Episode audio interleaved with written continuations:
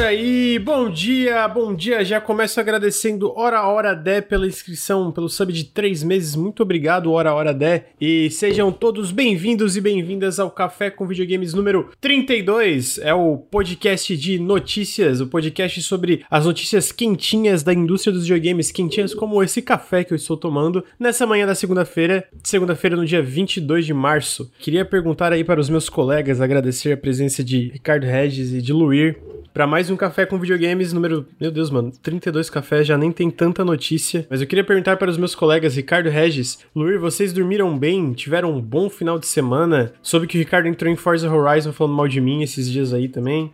De acordo com o Andrezinho, né? Porque o Andrezinho é fofoqueiro, né? O pessoal sabe. Não parece alguém que eu conheço, Luiz. É, ele fala de mim, mas ele tava ontem na tua live. Gente, vocês não sabem da última da live do ECG. Ele tava disparando três mentiras por minuto, tava falando de não sei o que, fez o chat brigar por Big Brother. Eu falei, caralho, o que, que o CG fez pra galera? Aí eu pensei, pô, o CG até agora não tem opiniões controversas, né, sobre o Big Brother. Então não sei, pode ser a história do Andrezinho também, né? O chat aqui do Nautilus tem uma galera que eu fico. É porque eu entendo, eu entendo o ímpeto de querer brigar na internet. Quem sou eu, né? Pra falar aí de, porra, não briga na internet e tal. Mas, porra, eu tava fazendo live, mano. Aí, era meia-noite de um sábado, o Lucas, o, o Luê. E os caras estavam brigando meia-noite de sábado por causa da CD Projekt Red. Olha aí, velho. ah, o que, que você acha, Ricardo? Falei, velho, vocês estão de sacanagem. Os caras se xingando, mano se xingando no chat. E eu assim, do nada. Aí eu falei assim, cara, o que, vocês estão brigando, velho? Caralho, sábado, mano. Nossa, quase uma da manhã, mano. Vocês estão brigando. Puta que pariu, velho. Não, foi mais de uma. Porque eu apareci Nossa. lá de novo depois, aí tava o chat assim, que bom, agora o chat parou de brigar. Cara, Era tipo três horas. Não, e o Andrezinho, porque a gente precisa lembrar, tem uma grande parte aqui da galera que ajuda a gente no chat do, do, do, do Twitch, que é mod, mas é na parceria. A gente fala aí, porra, valeu galera, pela força aí. Grande abraço. Andrezinho, Andrezinho, Andrezinho é pago pelo Nautilus. é diferente. Aí o Andrezinho, resolve aí, né, Andrezinho? O Andrezinho falou assim, galera, resolve aí. Ele falou, resolveu a moderação do Andrezinho. Aí ficou os caras brigando na minha live. Eu falei, velho, não é possível, cara.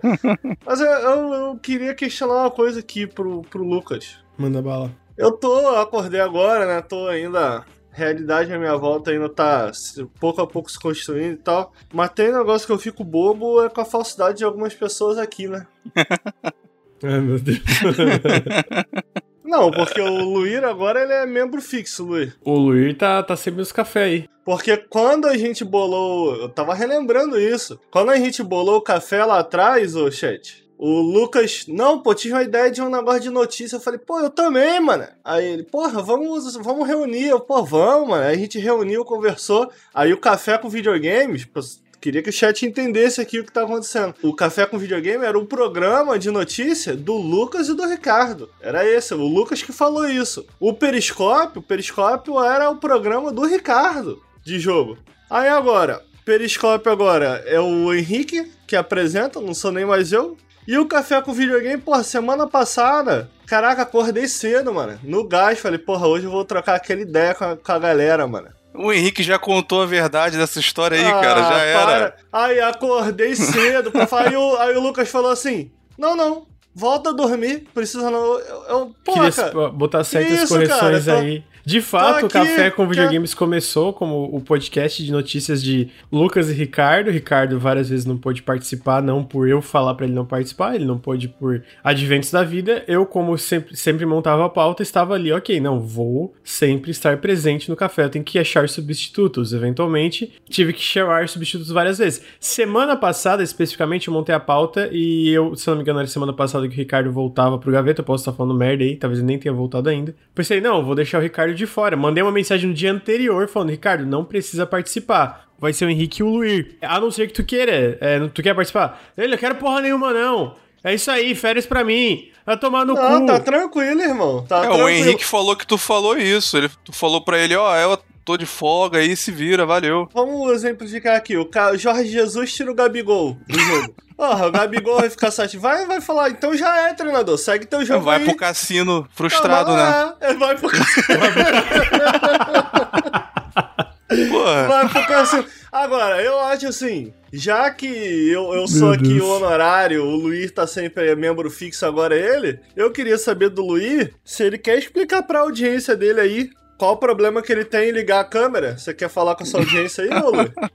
O CG tá encucado com essa porra aí. Aliás, esse esse último periscópio, porque o Granja falou que tu não tava gravando o áudio, né? Eu recomendo vocês verem o VOD do, do negócio. É, o Ricardo entrou puto, oh, mas é, nessa eu tenho que apoiar o Ricardo, mano. Henrique não falava porra nenhuma do jogo, mano. Aí eu, eu, eu falei a descrição do jogo, o Henrique, porra, estragou. Ah, vai tomar no cu. Não, o, o Henrique provocou. Porra, o cara não fala do jogo, aí ele cantou a música do Leandro Leonardo. Eu posso recitar um poema? Não, não. Falou... É, ele declamou uma música do Leandro Leonardo. Mas aí o Lucas não fala nada. Mas se eu falo um A aqui, o Lucas, nossa, melhor tirar o Ricardo do próximo programa. Não, mas eu ia falar, tu entrou criticando ele e eu te apoiei. te defendeu, é Falei, é verdade. Estou do lado, estou do lado do meu colega Ricardo. O Henrique só falou merda aqui. Ali eu percebi, cara, o Henrique, ali que eu saquei, ele tem, isso é uma arte, uma arte de enrolar. Porque assim, eu fui enganado a princípio. Né? Ele foi é. falando e tal, e começou um tempo assim, aí o próprio o Gujelmin lá falou, pô, mas você tá falando aí um tempão, mas eu ainda não entendi qual é do jogo. Já tinha uns 50 minutos. o Gujelmin ficou puto. Aí eu pensei, realmente, o Henrique tá falando uma hora e não falou porra nenhuma. Eu falei, cara, tu fala uma hora do negócio sem falar nada, requer habilidade. É habilidade. É uma habilidade. É uma habilidade. Ele tava usando a galera meio que de cobaia. E o CG foi um defensor do público. Ele falou: não vamos ser cobaia. Vocês não vão me enganar. Aí o CG entrou e spoilou o jogo inteiro. Indignado. Ó, para pra pensar, tu que joga RPG, Lu, eu imagino que a habilidade de, de lábia, ela esteja nessa direção aí. A lábia é o cara, né? Tá nessa, é. Ele tem a de performance, cons... tu tem a de deception. É, uma lorota aí. Mas é isso, ficou o crédito aí, tanto pro CG quanto pro Henrique. Que aí eu percebi, cara, essa habilidade do Henrique. O Henrique é aquele cara, né, que você pega um negócio bem. né, aquela uma discussão bem besta, tipo aquela galera faz, é. O cachorro quente é um sanduíche, né? Aí o Henrique, né, se tu dá esse assunto pra ele, tu fala, Henrique, tem que enrolar aí, vamos fazer uma, uma apresentação disso. O Henrique, ele vai puxar um cigarrinho, ele vai falar assim: o que é um cachorro quente? Nisso já vai uma hora. O resto já rende mais duas. Isso é uma arte, cara. Tô dando aí o meu crédito. Realmente o Henrique tem essa habilidade aí. É uma, da, uma de várias ali, né? Que ele tem de, de, de, de lorotas. Agora, você vê que o Luiz deu essa volta toda só para não explicar a câmera, mas tudo bem, vamos deixar falar isso aí. Também é uma arte. Também uma arte. É, queria dar uns recadinhos aqui. Primeiro, agradecer todo mundo aí que está assistindo ao vivo ou eventualmente escutando no feed. Muito obrigado. Queria lembrar para quem está assistindo ao vivo e para quem está escutando no feed que o Nautilus é financiado coletivamente. Se você gosta do canal, se você gosta do nosso trabalho, considerem apoiar em apoia.se barra Nautilus ou picpay.me barra canal Nautilus. Todo o apoio faz uma diferença fundamental para o projeto continuar vivo e a gente continuar falando um monte de besteira aqui no Twitch, no podcast, nos nossos vídeos lá no youtube.com barra Nautilus Nautilus Link. Quem está escutando no feed, fica o convite também para vir aqui assistir ao vivo em twitch.tv barra Nautilus Link. A gente faz os cafés com videogames todas as segunda-feiras às nove e meia da manhã. Quinta-feira tem o Periscópio, que é o nosso podcast sobre o que a gente está jogando toda quinta às 8 horas da noite. E a gente faz live todos os dias jogando uma variedade de jogos aí. Para além disso, se você está assistindo as lives ou se você está vindo aí pro Twitch, outra forma de apoiar o canal é dando sub. Se você assina o Amazon Prime, você tem um sub atrelado à sua conta que você pode mandar aqui pro canal e ajudar a gente financeiramente. A gente tá com essas metas diárias. No geral, a gente tá batendo elas, o que é uma coisa muito incrível. Tá ajudando muito a gente mesmo, fazendo uma diferença enorme. Então fica o meu apelo para se você puder dar um sub, manda um sub aqui pro canal que faz muita diferença também. Se não, só comente do Nautilus para seus amigos, suas amigas, porque isso também é, é, ajuda muito a gente, né? Por último, mas não menos importante, esse podcast, olha só, está sendo patrocinado. Você sabia disso, Ricardo? A gente e tá... quem? A gente está sendo patrocinado pelo site meupc.net. Basicamente, a gente está nesse momento difícil aí, peça de PC é complicadíssimo, tá caro. E aí tu pensa, hum, quero montar o meu PC gamer, quero montar meu PC gamer, né? Nesse momento conturbado onde uma placa de vídeo é basicamente a entrada de um apartamento. Como é que eu posso comparar preços? Como é que, onde que eu posso é, ver problema de compatibilidade entre, entre peças que tu tá procurando? O meu PC.net faz isso tudo no mesmo lugar. Tu entra no site, tu escolhe as peças que tu quer, ele te mostra onde que essas peças estão mais baratas em tempo real, se tem algum problema de compatibilidade entre elas e pronto, tu tem a tua build perfeitinha, a tua build PC gamer aí se quer montar para jogar videogames aí nessa nova geração, meupc.net. Se você dá exclamação meu PC, tem um linkzinho aí, um bit.ly nosso do, do, do, Nautilus que ajuda muito vocês acessarem e darem uma conferida lá no site deles, porque, né, como sempre, os números aí fazem uma grande diferença pra gente. Então, se você entrar lá no meupc.net através do nosso link, tu pode ir lá conferir, tu pode chegar, checar preços em tempo real, comparar preços, conferir é, compatibilidade entre peças para ter certeza que não tá comprando nada errado, não vai dar nenhum problema quando tu for montar teu PC gamer. Para além disso, é, tu pode configurar alertas, então tu bota, pô, quando é que vai ter um desconto nessa placa de vídeo, nesse processador, nesse SSD, nessa, enfim, tudo na placa-mãe, qualquer coisa que seja. E também tem builds feitas pela comunidade que vocês podem checar e pensar: olha só, essa build aqui tem a ver com o que eu tô precisando agora. Então chequem lá, olhem nosso link, exclamação meu PC, tem um linkzinho do canal que vai levar lá direto pro site. Se vocês acessarem derem uma, uma conferidinha, vai ajudar muito a gente, porque também, além de todos os apoios de vocês, esse tipo de patrocínio também ajuda demais o Nautilus. Então fica o meu apelo para É outra forma de vocês ajudarem. Acessar o link que tá no exclamação meu PC. E pô, só, só anunciante top, hein? Achei legal esse, esse meu PC aí, cara. Interessante, não, não conhecia. A gente só traz anunciante top aí, hein, chat. É, Se eu fosse vocês, tá, eu clicava. mandando bem. Ô, Lucas, Andrezinho, Lucas. Andrezinho tá tirando mais de 3 mil reais em Bitcoin aí. De repente, o cara quer fazer igual o Andrezinho, pode ir lá no meu PC também. Eu, eu tô sentindo que esse tá tirando mais de 3 mil é uma verdade que ainda pode acontecer. É, mano, Andrezinho... É uma das verdades é que ainda podem acontecer. Tem um zero a mais, que eu, pelo que eu me lembro. Andrezinho tá minerando pra caraca, mano. Andrezinho tá ricaço, mano. Incrível.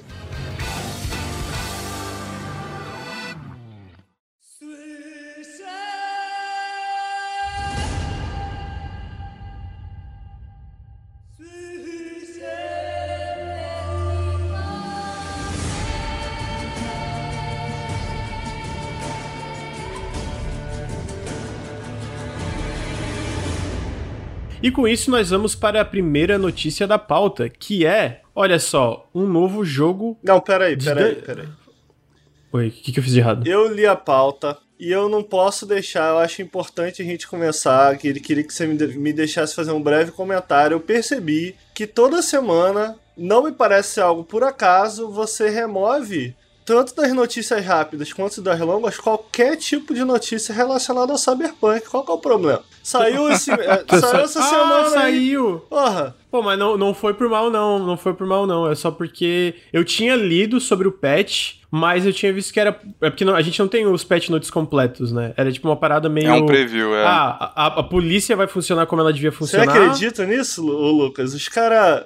Que tipo assim, a polícia no jogo tava com aquele bug lá que Bug. Bug não tava mal implementado, não vou chamar de bug, né? Porque não, não tá... é nem bug, nem não estava implementado ponto. É, ok. Porque quando você dava um tiro, a polícia aparecia imediatamente atrás de tu. Aí os caras, olha a audácia desses corno, o Lucas. Em vez deles falarem assim, olha, consertamos, eles fingiram, Lucas, que é da lore. Aí a boneca fala assim, e agora uma notícia sobre a polícia é, de Night City. A gente teve casos da população reclamando da alta letalidade da polícia. E por conta disso, passou uma nova lei em que a letalidade da polícia teve que ser diminuída. E agora eles estão, estão demorando mais a chegar à cena do crime.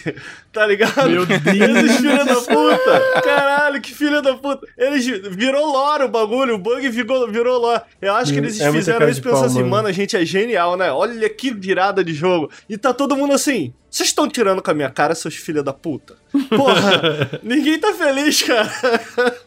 Mas aí eles anunciaram remodificações, né? não, não anunciaram todas, mas anunciaram algumas modificações, tanto a IA da polícia. Você consegue lembrar tudo, Luiz? Eu, eu lembro que são três Eles coisas. Eles mudaram também a, a, direção do carro, né? Vai ter uma direção. mudança de intensidade quando você move. Tava muito ruim no teclado, né? Tu tava até usando o controle para dirigir, né? No teclado tava bem zoado. Uhum. Já tinha isso num mod, parece, e aí eles estão implementando. Ah, e tem o, o, lance também do botão do double tap, né, para esquivar, é. agora deixam você colocar em um botão só. Esse patch já era para ter saído, né? Não saiu, segundo eles. Por causa do hack, né? Tinha um negócio do carro, do carro travar também para você meio que forçar ele a sair. É, método para desprender veículos. É. E aí Cara, eu, eu acho incrível, tipo, eles detalharam, é por isso que eu tava falando, né? Detalharam uma parada que eles deixaram algumas das maiores features que vai ter nesse patch. A polícia funcionar direito, tipo, dirigir melhor os carrinhos, desprender os carros quando eles prendem no cenário e improvements do keybinding, que é tipo, é, botar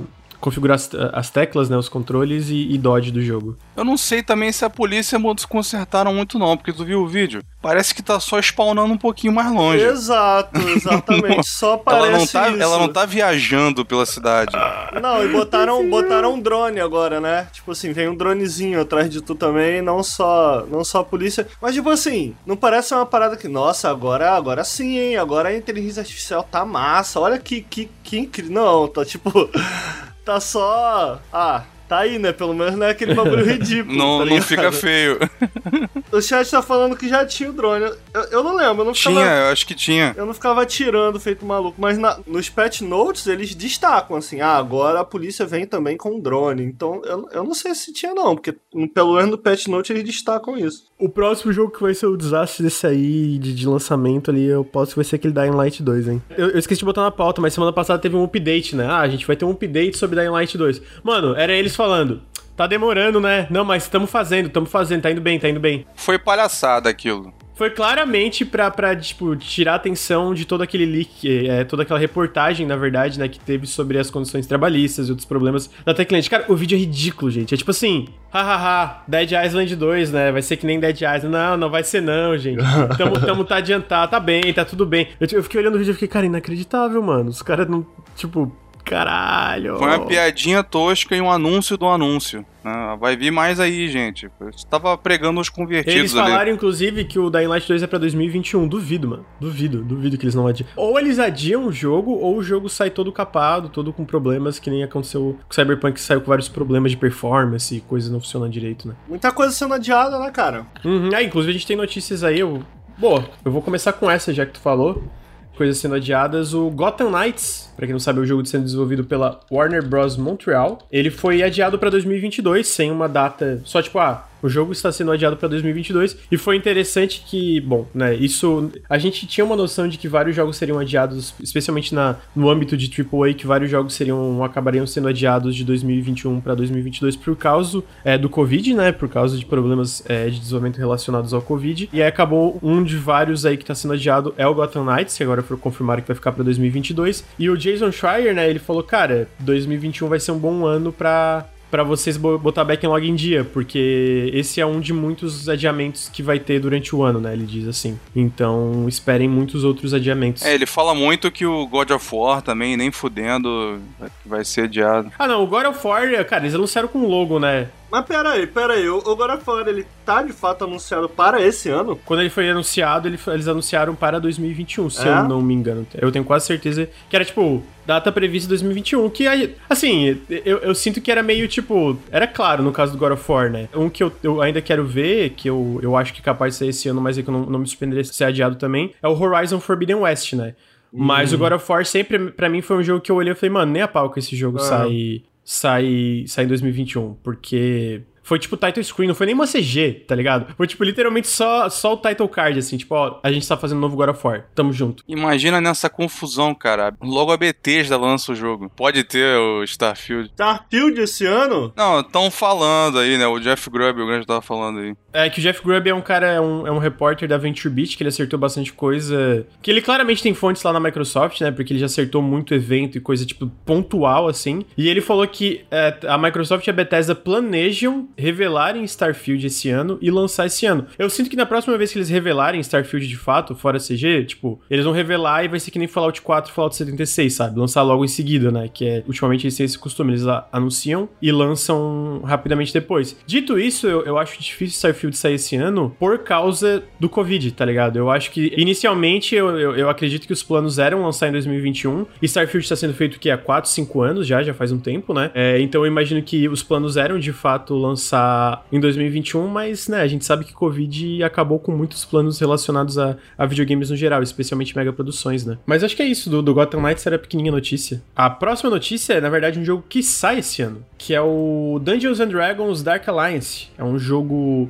para quem não lembra, a série Dark Alliance era uma série mais hack. Não sei se é exatamente hack and slash. Eu joguei no PS2. O... Era Champions of Norrath, eu acho que era Dark Alliance. Não, o assim. Champions of Norrath é o que é do mundo de EverQuest. É um ah, tá, bem então parecido. Mas eles eram parecidos parecido. os dois, não eram? Era, tipo, eram, eram. Esse é um dos vários jogos de D&D sendo desenvolvidos, publicados pela Wizards of the Coast. Tá passando gameplay na tela, né? Pra quem não está assistindo, pra quem está ouvindo no feed. Ele é um hack and slash com bastante foco, pelo que eu entendi, em loot. Só que diferente do jogo original, que saiu lá no PS2, o Dark Alliance original, que era top-down, isométrico, né? Esse é a terceira pessoa, como se fosse um jogo de ação, sabe? Tipo, a, a câmera atrás, as costas do personagem, tipo, sobre, o, sobre os ombros. Eu, eu fico interessado porque ele parece ser um jogo legal de jogar em co-op, pelo que eu entendi, o Lur pode me corrigir até três pessoas o co-op, né? Só que ele tá meio como é que tinha falado, Ler? Ele parece meio. Ele tá meio cru, um passo né? Maior que as pernas, é um né? passo né? maior que a perna, assim. Eles quiseram fazer algo num, num escopo maior do que eu acho que precisava, até pelo que o pessoal esperava, né? Um dos atrativos que os originais tinham, né?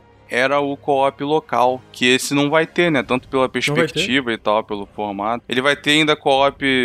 Co-op acho que é para quatro, porque ele tem quatro personagens lá do, dos companions do, do grupo do Drizzt, né? O Drizzt, que é um é um dos principais personagens da lore de Forgotten Realms aí. Ele ficou muito popular pelos romances do Robert Salvatore, né? A trilogia Icewind Dale, uma porrada de livro, tá saindo aí até hoje. Ele é um Drow, né? Ele se tornou meio que um estereótipo do cara que quer jogar de Drow. Né? Por muito tempo, alguém chegava falando que ia jogar de Drow, vai jogar de Drow Ranger, Drow Guerreiro e tal. Falando, hum, o cara vai querer fazer cosplay de Drizzt jogando, tá ligado? E claramente os caras que estão fazendo o jogo são desse estereótipo, né? Porque você vê que, até pela música que tem do, do trailer desse e do outro, né? É bem naquela vibe 2005, assim, que tinha um marketing mais nesse estilo. É, mas é. Ed. É, Ed, então, né? aí o, o Drizzt, pelo que eu tava olhando, vai ser baseado num, num evento que tem um dos romances, né? Uma das histórias é uma parada que já aconteceu lá num conflito, vai acontecer em Icewind Dale, né? Mas tem o nome do jogo, isso aí, a galera talvez não conheça tanto, é o nome de uma região que tem na, na Costa da Espada. E aí, esses companions são companions que participam das aventuras com ele ao longo dos livros. É o Bruenor, Cat Bree e o Ulfgar, né? É um e o Drizzt também tá jogável. Icewind Dale faz parte do universo de Baldur's Gate. Então, tem a Costa da Espada, que é, por mais que seja uma região é, geograficamente, assim falando, é pequena comparado ao mundo todo de Forgotten Realms, é onde acontece a grande maioria dos materiais, né? Icewind Dale seria tipo é o norte do Game of Thrones, por exemplo. Hum. Lá perto da muralha. Tem a espinha do mundo ali, um lugar bem mais frio, mais isolado. É lá no nortezão. Baldur's Gate tá mais ao sul, ali na, naquela costa. Mas todos são Forgotten Realms, todos dividem Tudo Forgotten Realms. cenário, né? É que é o cenário padrão da agora do D&D, né, da quinta edição. Eu, eu queria dizer que eu, eu, não tinha visto a gameplay toda, né, porque Cara, eu... você acharam escroto? Tô achando legal, velho. Ô, oh, tô achando mó legal, velho. Não, eu não achei escroto, não. É, então, eu, eu tinha visto... É que eu vi o trailer de anúncio de gameplay que eu achei bem estranho. Mas vendo gameplay mais ininterrupto, eu, eu acho que a parte mais estranha para mim é o como a câmera treme. Não precisa tremer tanto, eu achei um é, pouco estranho. isso aí tá demais. Mas eu confesso que eu quero jogar. Mas tu tinha falado também, né, Luiz? Tipo, tu achou meio estranho, mas... Sim, sim. Parece divertido no co-op, né? E o jogo, só, só pra dar uma, trazer informação pra, complementar, né? O, jogo, o nome do jogo é Dungeons and Dragons Dark Alliance. Ele tá previsto pra dia 22 de junho pra PS5, Series X e S, Xbox One, PS4 e PC. Então ele é esse hack and slash com... Eu acho que tem bastante coisa de loot também. Mano, parece divertido. É, é um jogo que, tipo, copzinho, Pô, sabe? Parece legal, cara. Sim, eu acho que vai ter ajuste essa coisa. Deve ter mais gente que comentou esse lance da câmera, né? Eu tinha falado contigo também, eu acho que ele lembra aquele Senhor dos Anéis War in the North. Pô, a gente, a gente jogou no co-op, cara. A gente jogou no co-op. Eu lembro que ele era todo, todo ele era claramente faltava polimento naquele jogo, mas ele tinha uns problemas no porte também, eu acho. Né? É, o porte pra PC é uma merda. Era uma merda. É, era zoadaço. Eu confesso que vendo esse gameplay ininterrupto, eu tô achando bem mais legal, porque o trailer de gameplay ele é estranho, cara. Eu não sei se são os cortes ou é muita coisa tremenda, tipo, tu não entende direito o que, que tá acontecendo na tela, sabe? Aquele trailer curto não é muito bom. A galera quiser ver, vê o vídeo da Game Informer. É, eles têm um vídeo de 12 minutos de gameplay assim, interrupto, com uma boss fight e tal. Mano, eu confesso que vendo agora, que eu não consegui ver antes do café, né? A gente tá, pra quem tá escutando, a gente bota sempre um trailer na tela enquanto conversa. Tô interessado, mano. Jogaria, jogaria co-opzinho aí fácil do, do Sabe que jogo. eu achei interessante desse gameplay que você tá mostrando que as habilidades, apesar dele estar tá como um jogo de terceira pessoa, eu joguei muito o Dark Alliance original, né? A amava, velho. As habilidades parecem ainda seguir o padrão do tipo assim, não é só um jogo de hack and slash tipo God of War, sacou? Que tu sai pro bem Sim. ou pro mal, né? Pro bem ou pro mal não é, não é, não é esse tipo de jogo. Ele parece ter aquela, a, aquele estilo de jogo do tipo assim, ah, essa habilidade aqui derruba, essa daqui estuna, sabe? Uhum. Esses ataques com elementos, e aí eu vou chutar que deva ter um cooldown, cada coisa, e aí você tem que, sei lá, você tá num single target, você tá enfrentando um chefe, e aí você combina, sei lá, com o arqueiro, lança aquele, lança aquela habilidade, porque aí X habilidade tua dá mais dano se o inimigo tiver stunado ou no chão. Vendo a gameplay, me passou um pouco a impressão de ser um jogo, me passou, não tô falando que é não, me passou a sensação de funcionar mais ou menos assim, isso, pô, isso é legal, cara. Eu gostei, sinceramente. Eu eu comentei com o Luiz, eu realmente não não tinha conseguido ver o gameplay inteiro, né? Eu, eu, acabou que até sexta eu fiquei trabalhando em outras coisas e aí eu não vi o, o gameplay estendido. Tô achando muito da hora. eu tô achando e realmente é isso falando, né? Não é um hack slash tradicional, tem essas habilidades. Parece ser o tipo de jogo que tu junta para jogar com os amigos, ou até solo, às vezes. Não é o mesmo, mas eu lembro que o Champions of Nohaf, ele funcionava muito parecido com o Dark Alliance, né? O Champions of Nohaf uhum. eu joguei no PS2. Vocês podem me corrigir se eu estiver falando besteira, mas eu lembro de que ele tinha muitas similaridades, né? Assim. Era o tipo de jogo que tu ia jogando, ouvindo podcast, ou conversando com um amigo, Sim. e o tempo ia passando, tá ligado? E eu sinto que esse tem uma vibe parecida. Vendo esse gameplay mais estendido, ele tá mais polido do que parecia pelo trailer. A real, eu acho que a real, assim, o trailer de gameplay dele que ele foi anunciado, ele não é muito bom. Eu não acho que ele é muito bom. Não é. Agora, vendo o jogo gameplay ininterrupto, eu acho ele bem mais interessante, assim. Então fica a minha recomendação, se você tá ouvindo o cast, assista o gameplay da Game Informer do Dungeons and Dragons Dark Alliance, porque mostra bem melhor e tem gente comentando com o som do jogo. Pô, a galera do melhor. chat não gostou, não. É, são as animações, né? São cruas. É, eu entendo, ele tá meio cru, assim. Ele, ele, tipo, não é super polido, não é aquela parada AAA super polida, mas eu acho que tá bem feito, entendeu? Não sei se faz sentido. Eu, eu achei legal. Eu achei legal e não, é de, e não é de 60 dólares também, né? Não é um jogo de. Mas tá caro. E no, aqui no Brasil tá é, tá caro. Tá, é, tá quanto? Não. não, ele tá 147, eu acho. Ah, tá ok, né? É, Barato é. não é. Dado o contexto, né? Isso, exatamente. Dado o contexto, tem gente aí pagando 400 reais em Forza. Tem, né, cara? Fiquei sabendo. Mas continua aí, Lu. É, mas eu acho que é isso. Vocês têm mais alguma coisa para acrescentar sobre Dungeons and Dragons Dark Alliance? Não, é só que eu não sei se muita gente viu, mas esse estúdio também foi. A gente tava falando no último café, né? Do investimento uhum. maior da Wizard no DD. Esse estúdio ele foi comprado pela Wizard. Ah, ele foi comprado? Foi comprado em 2019. A Tuki Games agora é deles. Então é um desenvolvimento interno aí. Então imagino que eles vão, se der certo, vão ficar dedicados a isso. A Wizards comprou esse, eles abriram o Archetype, que tá Isso. tá fazendo aquele jogo mais ambicioso sci-fi. Tem mais um, cara, eu acho, de mobile. Acho que tem mais um fazendo um negócio de Magic, eu não me lembro agora. Ah, é, tem Magic, é um meio... Ah, não, é porque eu, eu lembro que tem um Magic meio Diablo-like, se eu não tô falando merda. Magic Legends, uma parada assim, que é um tipo um action RPG. E também tem o... aquele jogo que a gente discutiu também no café, que era um AAA da, da Hidden Path, né, de D&D. É, o, o que pode ser de Ravenloft. Pô, vou falar, eu fico muito contente, eu estou felizão com esse joguinho aí, mano. Porra, acho maneiro. Sempre gostei dos joguinhos de D&D lá atrás. E, pô, você vê, agora tá vindo aí o Baldur's Gate 3 pela Larian. Foda demais. É, hum. tá vindo, pô, esse joguinho aí, né? parece ser mais simples e tá? tal. Pô, tá maneiro, o Baldur's Gate tá escroto, mano. O, o Luiz, o Luiz não, não, gosta não... Da, da Larian. Não, não gosta da Larian? Não, eu entendo que não tem, tá muito diferente dos outros Baldur's Gate, de fato tá. Não, eu vou deixar pra julgar depois jogando, mas eu... Né, não, é meio as polêmicas aí, mas... Não, mas você pode falar. É fofoca, o, o Ricardo tem que entender que o Luiz é fofoca.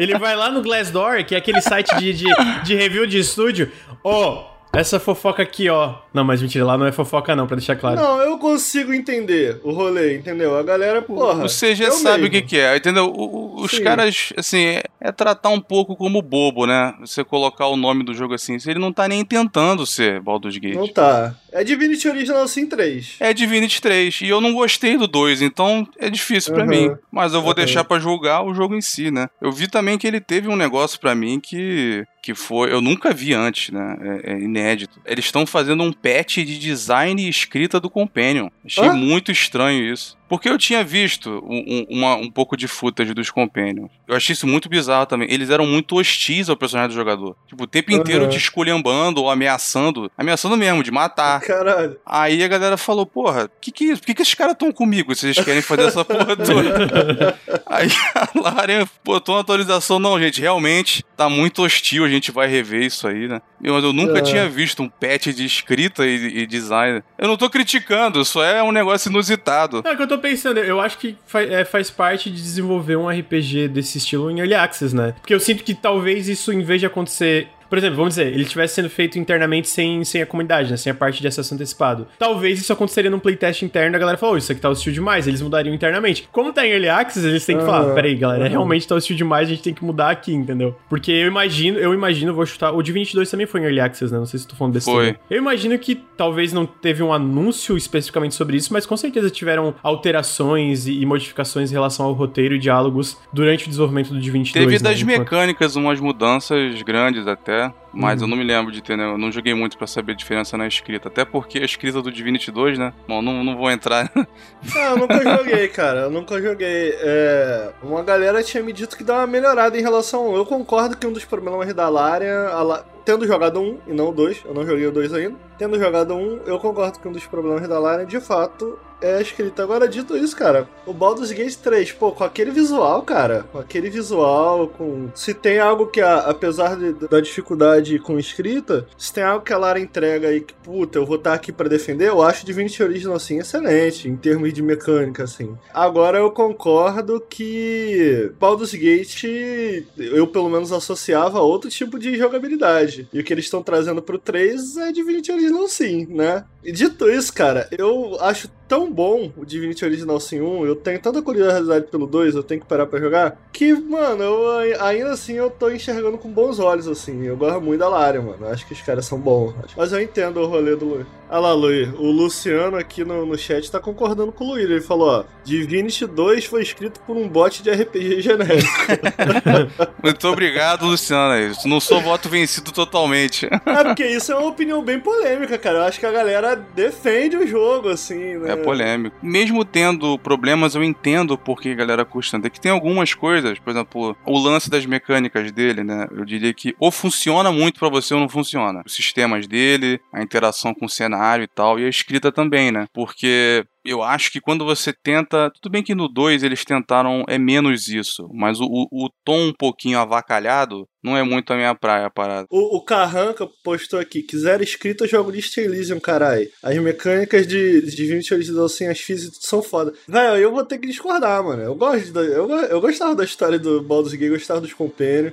Eu acho que a mecânica é bacana, mas não é só por isso que eu jogo um CRPG, não, cara. Tô... É, não, mas não só isso, né? Tipo, eu, eu acho que o lance disso é expectativa, né? Porque, tipo, o lance do Divinity é isso. Talvez o lance do Divinity, pelo que eu entendi até vocês falando, o forte do Divinity eram as mecânicas, mas o, o que eu sinto que muito que a galera esperava de Baldur's Gate era isso, os companions, a história, etc, né? Porque é uma parada que é da é raiz ali, é tipo, é um dos pilares da franquia. Então tu pegar e às vezes, que não que esteja ruim, só pra deixar claro, eu também não joguei o, o acesso antecipado de Baldur's Gate 3, então eu não sei. Mas pegar uma, uma franquia, uma série que é conhecida muito pelo storytelling, pelos companions, etc, e essa parte ser fraca, por mais que o gameplay seja melhor, ou, bom, melhor, né? Seja super interessante, dá pra entender a decepção, né? Dá pra entender porque a galera fica, poderia, pode ficar frustrada no caso, né? No caso, o Luí, ele queria a história com tom dark. O Luir é fã do Zack Snyder. Não, é, ele falou ali, o, o, o, Álvaro falou, não, porque tem mais comédia, eu não gosto. Não é que eu não gosto de comédia, porque quando você tem um negócio de humor, né, um tom mais, mais zoado, se você não achar engraçado, pelo menos a minha impressão,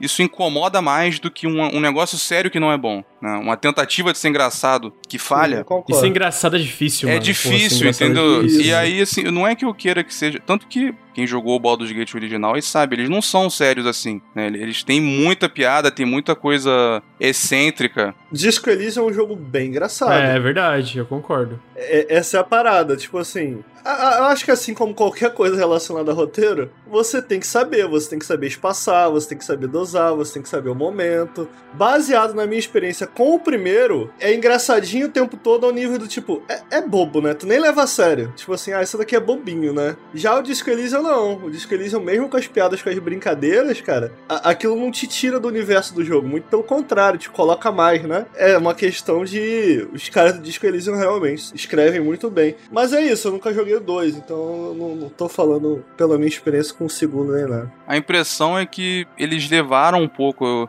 essas críticas do Tom. E aí, ironicamente, o Baldur's Gate, que era para ser não avacalhado, mas assim, ele é leve. Eu, eu, acho que um dos fortes que tinha do original não era nem que a escrita fosse boa, ela não, não é grande coisa, é muito clichêzão é e tal, mas. Né? Exatamente, é, é, um tom de aventura, é um espírito de aventura. Isso. Entendeu? E isso é uma coisa que eu vi no Baldur's Gate 3, que não é só questão de mecânica que eu acho que você tem que seguir um sucessor numa série. Eu acho que o espírito também é importante. Uhum, e, e aí, no que eu vi dele, né, eles meio que tentaram dar uma guinada extrema do, do tom que eles tinham antes e ficou uma parada bem mais dark. Por isso esses companions que são hostis ficam te xingando, ameaçando. A ambientação, né, a invasão dos, dos Mind Flayers e tal, o tom de várias coisas tá um negócio bem mais Dragon Age Origins, assim, um negócio mais, um pouco mais dark. É, a gente tava falando sobre jogos com, com roteiro bom e aí você, a gente tava nessa discussão de RPGs e vocês citaram Disco Elysium e aí foi anunciado agora que o Disco Elysium, o Final Cut, ele vai ser lançado dia 30 de março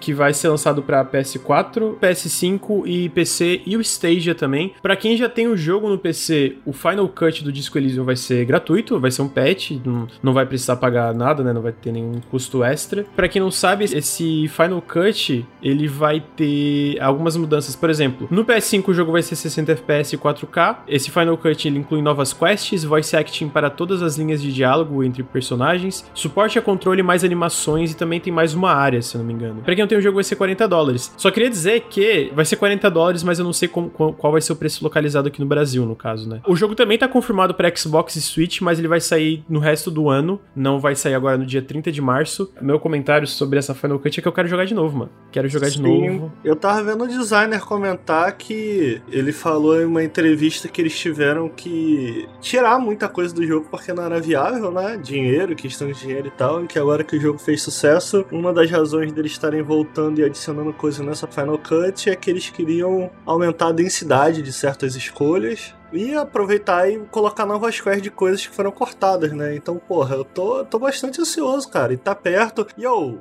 te falar, só o lance do voiceover em tudo eu já acho animal, velho. Animal, mano. Mano, as vozes, o, a empatia e esse tipo de coisa, vai, tipo, elas vão ter vozes, tá ligado? Mano, eu achei isso muito. Meu Deus! A sua gravata porque... vai ter uma voz. É, a sua gravata. Mano, é porque tem algumas cenas, tem alguma, algumas quests que eu penso elas com voice acting eu fico, caralho, mano, como é que vai ser isso aqui, mano? Vai ser muito incrível, velho. A pariu. pessoa que nunca jogou agora tá, caralho, a gravata?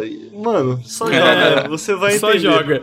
Entenda é. a gravata, converse com a gravata. Mas Disco Elysium, Luiz. Não jogou, né? Pô, a galera aí vê, né? O CG tem, tem essa pose aí, mas no fundo ele é uma fofura. Ele me deu esse jogo. Tu não lembra, não? Eu dei? Não lembro, Tu não, me cara. deu, cara. A gente tava é? discutindo ele, tu falou, pô, cala a boca aí e joga. Aí tu me deu o GIF. Quando eu gosto muito de uma coisa, eu começo a dar jogo Pô, eu amigos. lembro. Tu, tá, tu animou muito com ele, cara. Eu conheço muita gente que animou muito com ele. Tem um amigo meu que ele falou, caralho, eu quero criar meu mundo de fantasia agora. Vai ser The Witcher é com mesmo? Disco Elysium. Ele pilhou Caralho. muito. Porra, mas Disco Elysium, o universo é muito interessante, cara. Era da campanha de D&D do cara, né? Era da campanha de D&D? Era um, era um RPG de mesa dele. Era, era D20, não era D&D, porra. É, ele deve ter mudado o sistema lá do, na parada. Eu tinha visto algo assim. Não, cara, muito maneiro mesmo. E, e tô, eu tô real ansioso pra rejogar primeiro porque, cara, eu acho que eu tenho um bom inglês. Você tem um inglês melhor que eu, que eu sei, Luiz. Eu acho que eu tenho um bom inglês, tipo assim, eu consigo conversar, mas ainda assim o inglês desse jogo, ele é bem complicado. Ele pode ele ser tem um vocabulário variado cara. que eu já vi, né? Sim, um pouco. Sim. Então eu sinto que muita coisa eu perdi. Eu não vi como tá a tradução. Tem a equipe de tradução brasileira que eu sigo eles no Twitter e eles já lançaram a tradução pro jogo base. Mas eu, eu vi eles comentando, eu não sei o que rolou internamente, mas eu vi eles comentando que eles queriam um pouco mais de tempo para lançar a tradução. Eles comentaram algo assim: pô, pra gente a tradução de fato só vai estar tá pronta. Aí eu não lembro a data exata, mas foi mais ou menos no meio do ano. Então eu não sei se eu vou jogar no lançamento Director's Cut, porque eu gostaria que que eles polissem essa tradução e tal. Uhum. Vamos ver. Porque eu quero jogar traduzido. Eu quero jogar traduzido porque eu acho que eu entendi bem o jogo, a minha compreensão geral do jogo foi bem entendida, mas a, o inglês desse jogo ele é tão difícil que você perde algumas nuances, algumas piadinhas. Então eu quero, uhum. eu quero voltar para ele. E é complicado, né? Porque é uma, são, que eu me lembre, esse jogo tem mais de um milhão de palavras, né? É uma tradução muito trabalhosa. Isso. Trabalhosa. Não, ou trabalhosa não só porque é grande, mas porque, cara, tem piadas, tem coisas ali que são difíceis de traduzir. Ou, essa galera aí tá traduzindo o jogo em português, a galera tá trabalhando, velho. Porque oh, é uhum. difícil, mano. É difícil. É. é. difícil mesmo. Mas tá aí, dia 30 de março, então, Disco Elysium Director's Cut. Pra quem nunca jogou, eu recomendo muito. Eu acho que, inclusive, pra quem tem mais curiosidade, a gente tem, é, de certa forma, dois vídeos dele lá no canal. A gente tem um vídeo que foi escrito pelo Felipe Pepe, que eu editei, que é Disco Elysium RPG diferente. E também nos melhores jogos do ano de 2019, o Ricardo, o, o jogo do ano do Ricardo foi Disco Elysium. Foi, né, Ricardo? Não tô falando besteira, não. Foi, foi. Disparado, mano. Foi Disco Elysium e ele fez um, um trecho muito bom que passa bem porque o jogo é tão especial também. Então fica a minha recomendação desses vídeos. E, e joguem Disco Elysium, de verdade. É um jogo espetacular. Pra quem é já tinha, era de graça, né? É, pra quem já tinha o jogo no Steam, esse, essa atualização vai ser gratuita, não tem nenhum custo extra. Então vai, dia 30 vai atualizar lá no Steam normal, sem, sem nenhuma preocupação. Eu não lembro qual era o preço original, né? Agora vai estar tá 40 dólares no PS4 no PS5 e também imagino que vai ser esse valor no PC, mas eu não sei qual é esse preço localizado. Não, não vi porque ainda não tem o preço lá na, na PSN. Eu, eu imagino que é possível que aumente o preço, então talvez considerem pegar por agora também. É, eu ia comentar pra galera dar uma chance, mas eu acho que foi um vídeo seu, ô Lucas. Ah, não, acho que vocês narraram o texto do Felipe Pepe, né? Foi isso. Que começa assim: Você gosta de ler? E essa é uma boa pergunta. Pra quem tá, tá querendo jogar Disco Elysium. Cara, você gosta de ler?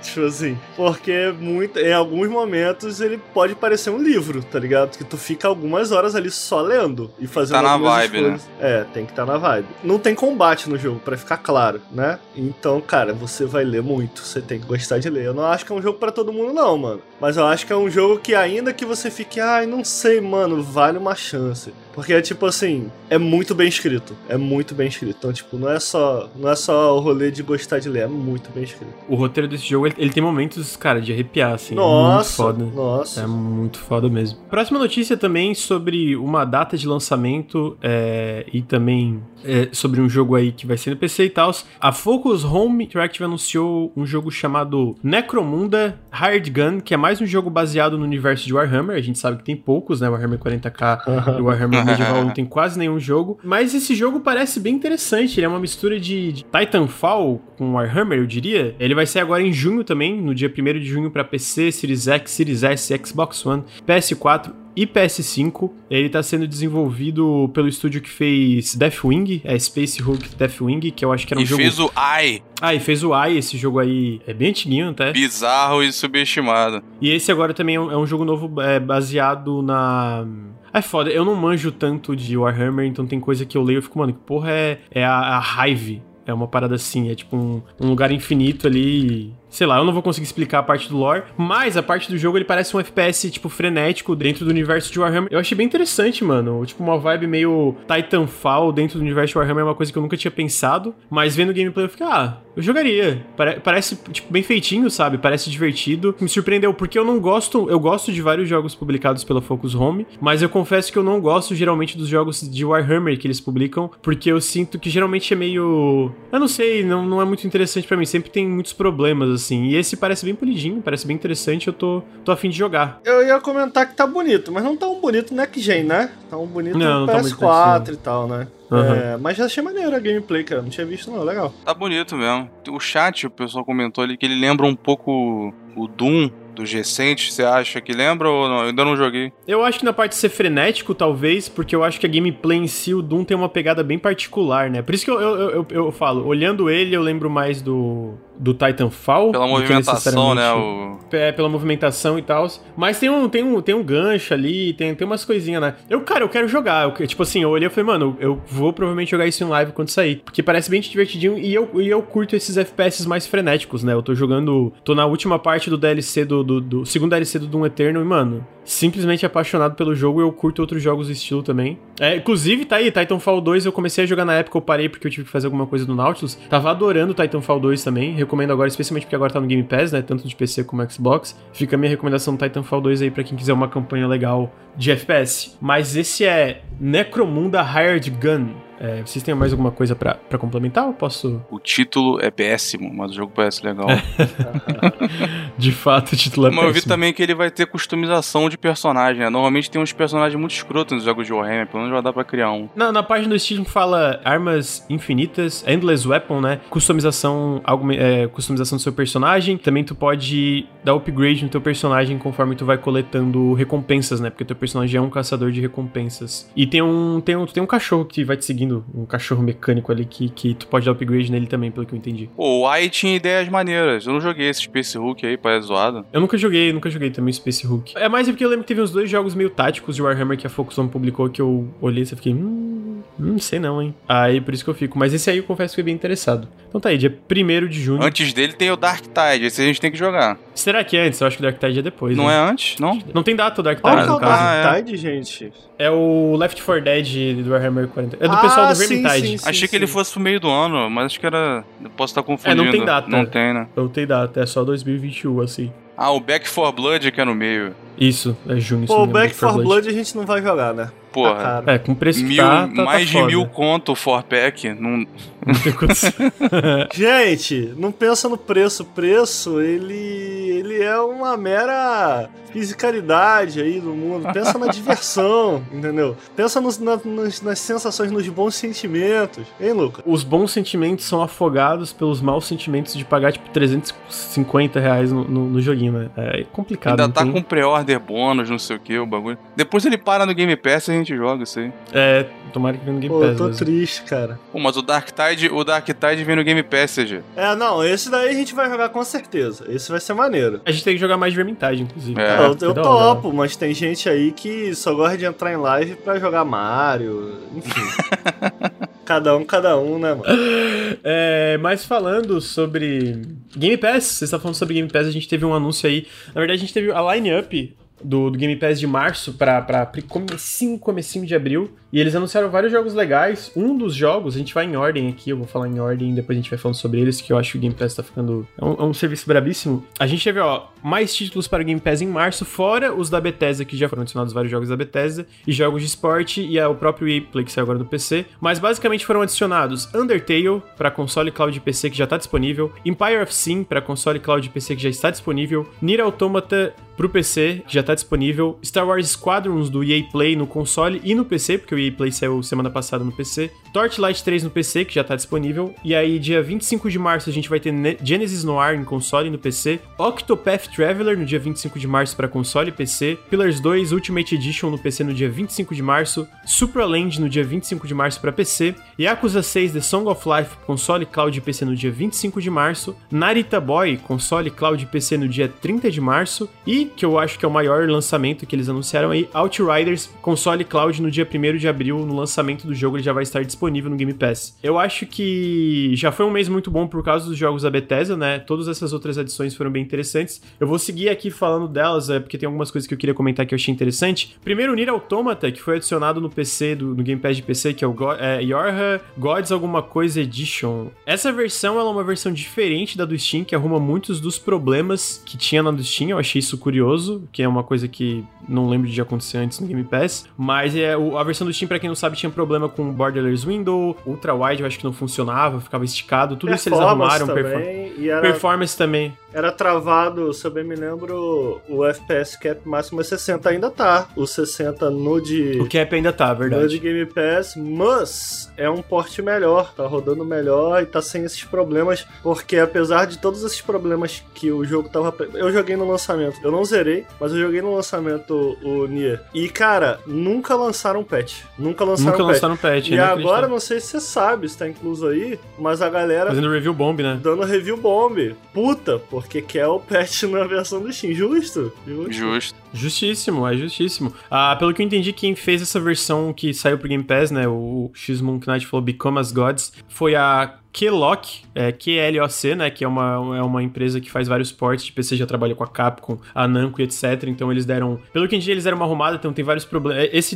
do 60 FPS ainda tá, né, o, o 60 FPS lock, mas tem outras coisas como problema de ultra wide, problema de textura, problema de performance, a performance do, do, do Nier no PC tá melhor também. Então eu achei um pouco surpreendente, eu acho que Nier é um jogo do caralho, então recomendo muito agora, especialmente no Game Pass fica mais acessível, né? Mas assim, eu concordo, não, não faz sentido esse patch não sair pro PC agora que ele, que ele tá pronto, né? Mano, mas veja, será que é um patch? Porque parece ser outra versão, não? Tipo assim, eu acho muito curioso, cara, esse lance da Microsoft, no caso do PC, produzir uma versão completamente diferente. Eu lembro quando eu joguei o Street of Rage 4. Tinha problema de cópia online também, não? Cara, assim. e, e assim, tem opções na versão do Steam que não tem na do Xbox e vice-versa, porque são literalmente dois portes diferentes. Tipo assim, a Microsoft está pagando a galera para fazer um porte novo de jogos que já saíram. Isso é meio doido, né? Mas foi isso. Porque eu achei estranho, assim. Queria que eles explicassem como é que foi esse processo aí. Quer dizer, eles falaram, beleza, pra Square, a gente vai te pagar para botar o jogo aqui. Aí a Square usou esse dinheiro, aproveitou para melhorar. A Microsoft exigiu. A Microsoft falou, ó, oh, deixa que a gente mesmo bota, a gente já tá pagando aqui. Entendeu? Estranho isso. Porque outra, outro estúdio portando, né? É, a Clock, né? Uhum. É, o que que eu sei é porque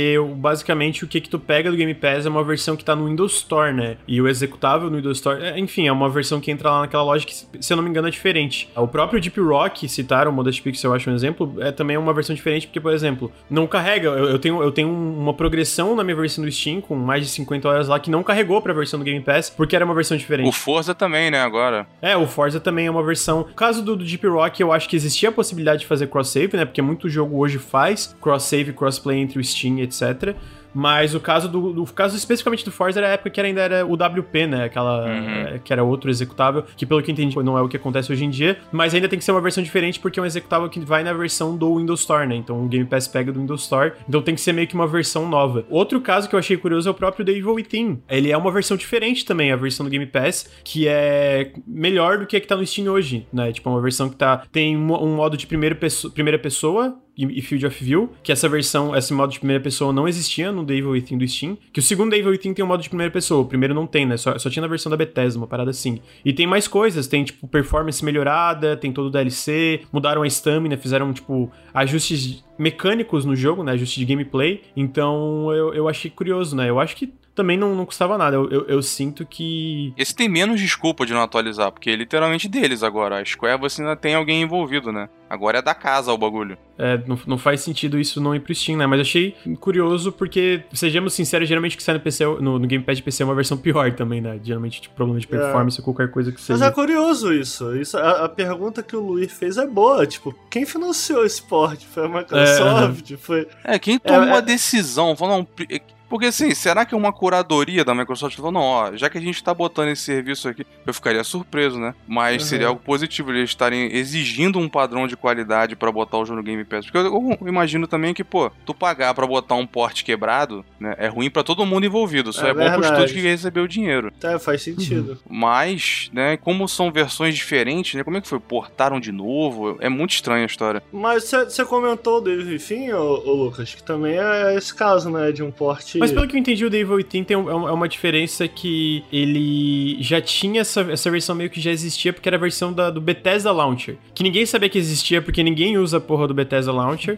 mas pelo que eu entendi, eles pegaram essa versão e deram uma melhorada em cima dela. Ah, entendi. E aí foi o que foi lançado no Game Pass, né? Eles melhoraram ela e lançaram, ah. lançaram ela no Game Pass. Mas é, ainda assim é curioso, né? Curioso isso de não, não relançarem, vamos dizer, pro Steam. Inclusive tem outro jogo que eu quero comentar aí, mas o caso do Nier é extremamente curioso. Porque tu falou, ah, será que a Microsoft financia? Provavelmente financia de alguma forma, porque a gente sabe que esse tipo de negociação do Game Pass, muitos dos jogos é a Microsoft pagando um valor fixo para eles entrarem, para ter esses jogos dentro do Game Pass, né? Então, tipo assim, ah, esse port foi pago? Provavelmente foi pago pela Microsoft, de fato. Provavelmente pode ter sido isso, eles foram negociar essa versão do Nier pra PC e falaram, não, cara, a gente quer uma versão arrumada, tá aqui esse valor, bota alguma coisa. Eu, eu sinto que seria interessante, especialmente se, se esse tipo de negociação depois se convertesse, tipo, dessa versão entrar no Steam, sabe? Porque daí é, tipo, win-win para todo mundo. Tipo, a Microsoft gasta dinheiro para pôr um jogo melhor no Game Pass e depois isso vai para as outras lojas, porque não tem por que não ir, né? Só se fosse, sei lá, se o Steam fosse um serviço de assinatura concorrente, o que a gente sabe que não é exatamente. Então, eu espero que isso aconteça. Vai lembrar que o EA Play também entrou no Game Pass de PC agora, é um pouco não intuitivo, né? Porque tu tem que fazer linkar as duas contas e usar o, o app do desktop da EA, que é meio bosta, mas ainda assim, pô, mais vários jogos aí excelentes ali na, no, no, serviço. Mas o jogo que eu achei mais interessante, para além de todos os outros, que a gente também pode citar depois o Outriders, entrar na discussão de quais jogos AAA vão estar, tá, além do Outriders, no Game Pass, que eu não acho que ele, é o, ele, ele vai ser o último, né? Mas eu achei curioso que Octopath Traveler, ele tá entrando no Game Pass de PC, mas ele também tá saindo para Xbox. O Octopath Traveler, para quem não, não, lembra, ele foi um jogo publicado pela Nintendo na época no Switch, né? Ele teve envolvimento da Nintendo. A própria Treehouse, que é, o, é, um, é, uma parte da Nintendo que faz traduções, localizações, ela trabalhou na localização do Octopath Traveler. Então eu achei muito curioso esse jogo tá sendo anunciado para Xbox, tanto o Xbox One e o Series S, né? Porque tem retrocompatibilidade. Pelo que eu entendi, ele também não vai sair para PS4, o que torna tipo uma das raras exceções de JRPG que acaba saindo para Xbox e não saindo para PS4, né? Então a gente vê constantemente é, é, a Microsoft falando, cara, a gente quer marcar mais presença no Japão, eu sinto que o Octopath Traveler foi uma surpresa positiva nesse sentido, porque eu não esperava um jogo no Xbox. No PC sim, ele já estava no PC, né? Então ele ir pro Game Pass de PC talvez não seja tão surpreendente, mas ele tá especificamente no Xbox, eu achei surpreendente, entendeu? Eu fiquei tipo, caralho, olha só, Octopath Traveler no, no Xbox, achei que é uma, talvez seja uma notícia que mostre outros jogos vindo aí. Para finalizar, eu sinto que a maior surpresa é o próprio Outriders. Outriders é um jogo AAA, né, que eles chamam aquelas mega produções. O Outriders, ele tá entrando agora, ele vai entrar só no, console e no cloud, né? Ele não está no Game Pass de PC, pelo menos até então, mas ele tá sendo um jogo aí que a galera tá jogando a demo, teve foi uma demo que fez bastante sucesso. Ele tem problemas, eu zerei a demo, né? Eu acho que eu tinha comentado numa live aqui, e eu sinto que conforme tu vai liberando mais habilidades, ele vai ficando mais interessante. CG adorou o jogo. eu achei chatão. ele é bem clunk, ele tem, ele tem problemas ali, mas eu sinto que ele é o tipo de jogo conforme mas, tu vai Pô, tá no Game Pass no lançamento, é da hora pra caralho, velho. Muito bom. Eu achei surpreendente, eu achei uma notícia surpreendente, porque ele é um jogo que tava vendendo no Steam, ele é um jogo que é um dos maiores lançamentos da Square pra 2021, e ele está saindo no Game Pass no, no dia do lançamento, aí no dia 1 de abril no console, né? E eu acho que é isso, eu, eu tava comentando, a gente vê a Microsoft investindo cada vez mais no Game Pass, eu não acho que esse é o último AAA que a gente vai ver em 2021 de uma third party, não da Microsoft, né, de uma empresa terceira, lançando no lançamento no Game Pass, né? Eu acho que para quem assina e tem um, eu tenho um console é uma baita. Se eu tivesse com o meu Series S funcionando, que é uma coisa que eu tô tentando arrumar desde dezembro, eu provavelmente jogaria em live aí pra ver o, o, o jogo quando saísse, né? Mas infelizmente eu ainda estou sem o meu, meu Xbox aí. Isso foi uma indireta aí pra galera do Xbox? Não, estão tentando.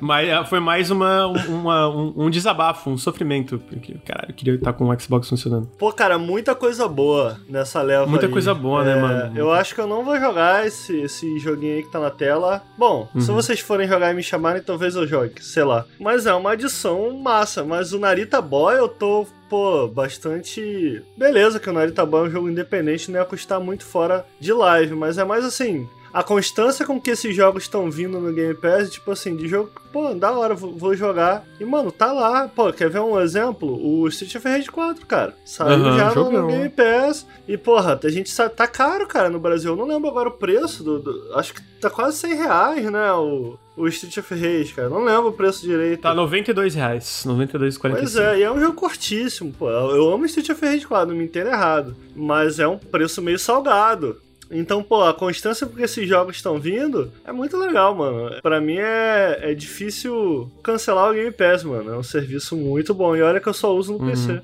É, tinha uma coisa que acontecia muito que essa paridade de console e PC muitas vezes vinha pro console e não vem pro PC. Eu acho que o Outriders é um exemplo, mas eu acho que até nisso eles estão trabalhando, estão melhorando, né? O próprio Nier tá vindo pro PC agora. O Pillars 2 foi muito estranho, porque o Pillars 2 saiu uns dois meses atrás no console e não saiu no PC. Eu fiquei, gente, que estranho. Porque o Pillars é uma IP da Microsoft, né? Pelo que eu, pelo que eu sei, não sei se eu tô falando besteira, mas pelo que é uma IP da Obsidian. Mas no geral isso tá melhorando também. E eu sinto que, indo pra frente, né? Que nem eu falei, a gente tá falando dessas adições, mas semana passada saíram tipo 20 jogos da Bethesda: Dishonored 1, Definitive Edition, Dishonored 2, Prey, Doom Eterno. Doom Eterno já tava, né? Mas o Doom 1, Doom 2, Doom 3, The Evil Within, vários jogos. Então, tipo, fora os da Bethesda, ainda a gente tá tendo todas essas adições. E eu sinto que é uma coisa que, pelo menos no curto a médio prazo, só vai melhorar, né? É muito difícil tu acabar não recomendando o Game Pass. O próprio Octopath 1, que é, é caro, né? É caríssimo no PC, 150, mano. sei lá. Nossa, é muito caro esse jogo. Ele tá com 50% de desconto, atenção, ele ainda está custando 113 reais. Então, tipo assim, tá ligado? O Octopath é muito caro no PC. É um jogo que eu quero dar chance para ele agora que tá no, no, Game Pass, inclusive. Vocês sabem que não é para agora, cara, mas eu decidi que essa geração eu vou de Xbox.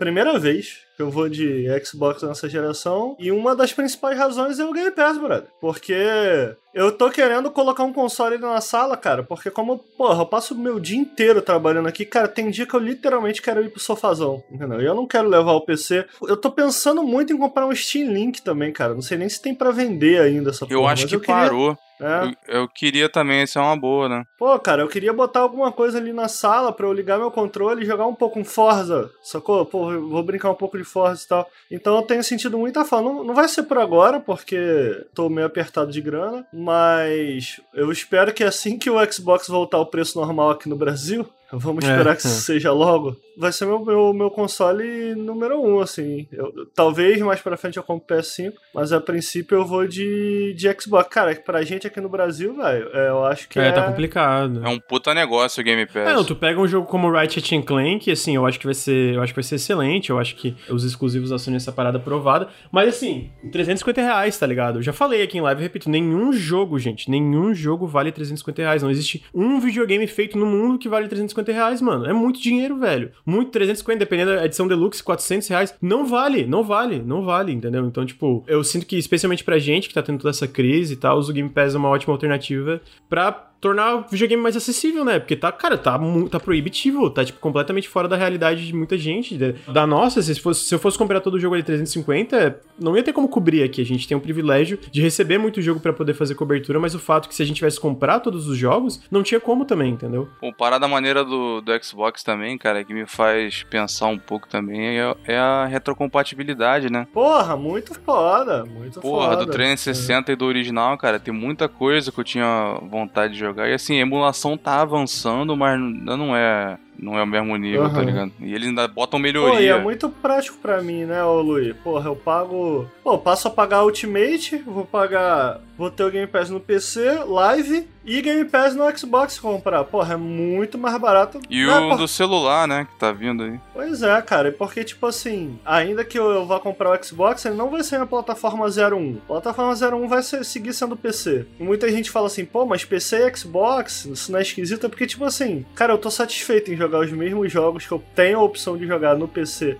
no Xbox, mas no meu sofá, sacou? Uhum. É, eu tô satisfeito com essa opção. Então eu tô mais preocupado em ter um console e não ter que ficar gastando muito, sacou? Porque se eu for ter o PS5, o Lucas até citou do, do, dos exclusivos e tal, mano, não tô nem contabilizando isso, cara. Não tô nem levando em conta isso agora. Definitivamente eu quero jogar os exclusivos do PS5 mais pra frente. Mas agora, velho, eu tô no, no, numa fase que, mano, eu não tô com essa grana aí, não tô com essa moral, não, cara. Tá, tá muito caro. 70 dólares ainda por cima agora jogo de PlayStation, mano, não tá dando. Então eu vou de, eu vou de Xbox. 500 pau o controle. Pois é, Bruno. Eu vou de Xbox, não tem jeito. É, não, complicado, mano. Tá, tá muito, muito caro. E, tipo assim, é, é uma coisa que eu sinto que, tipo, por exemplo, a Halo Infinite, ou, Fable, ou os próximos, as próximas grandes produções da Microsoft. Eu não duvido chegar assim, chegar, mano, 70 dólares, vai ser 70 dólares também. Só que a gente vai ter a alternativa, ok, em vez de eu pagar 70 dólares, 350 reais, eu posso assinar o Game Pass, né? Então é isso. Eu acho que uma excelente alternativa e eu acho que vai ter muito jogo ainda interessante aparecendo e, e, e entrando no serviço, muita coisa boa. Eu tava citando, sexta-feira vai ter um evento, eu vou citar brevemente, porque daí a gente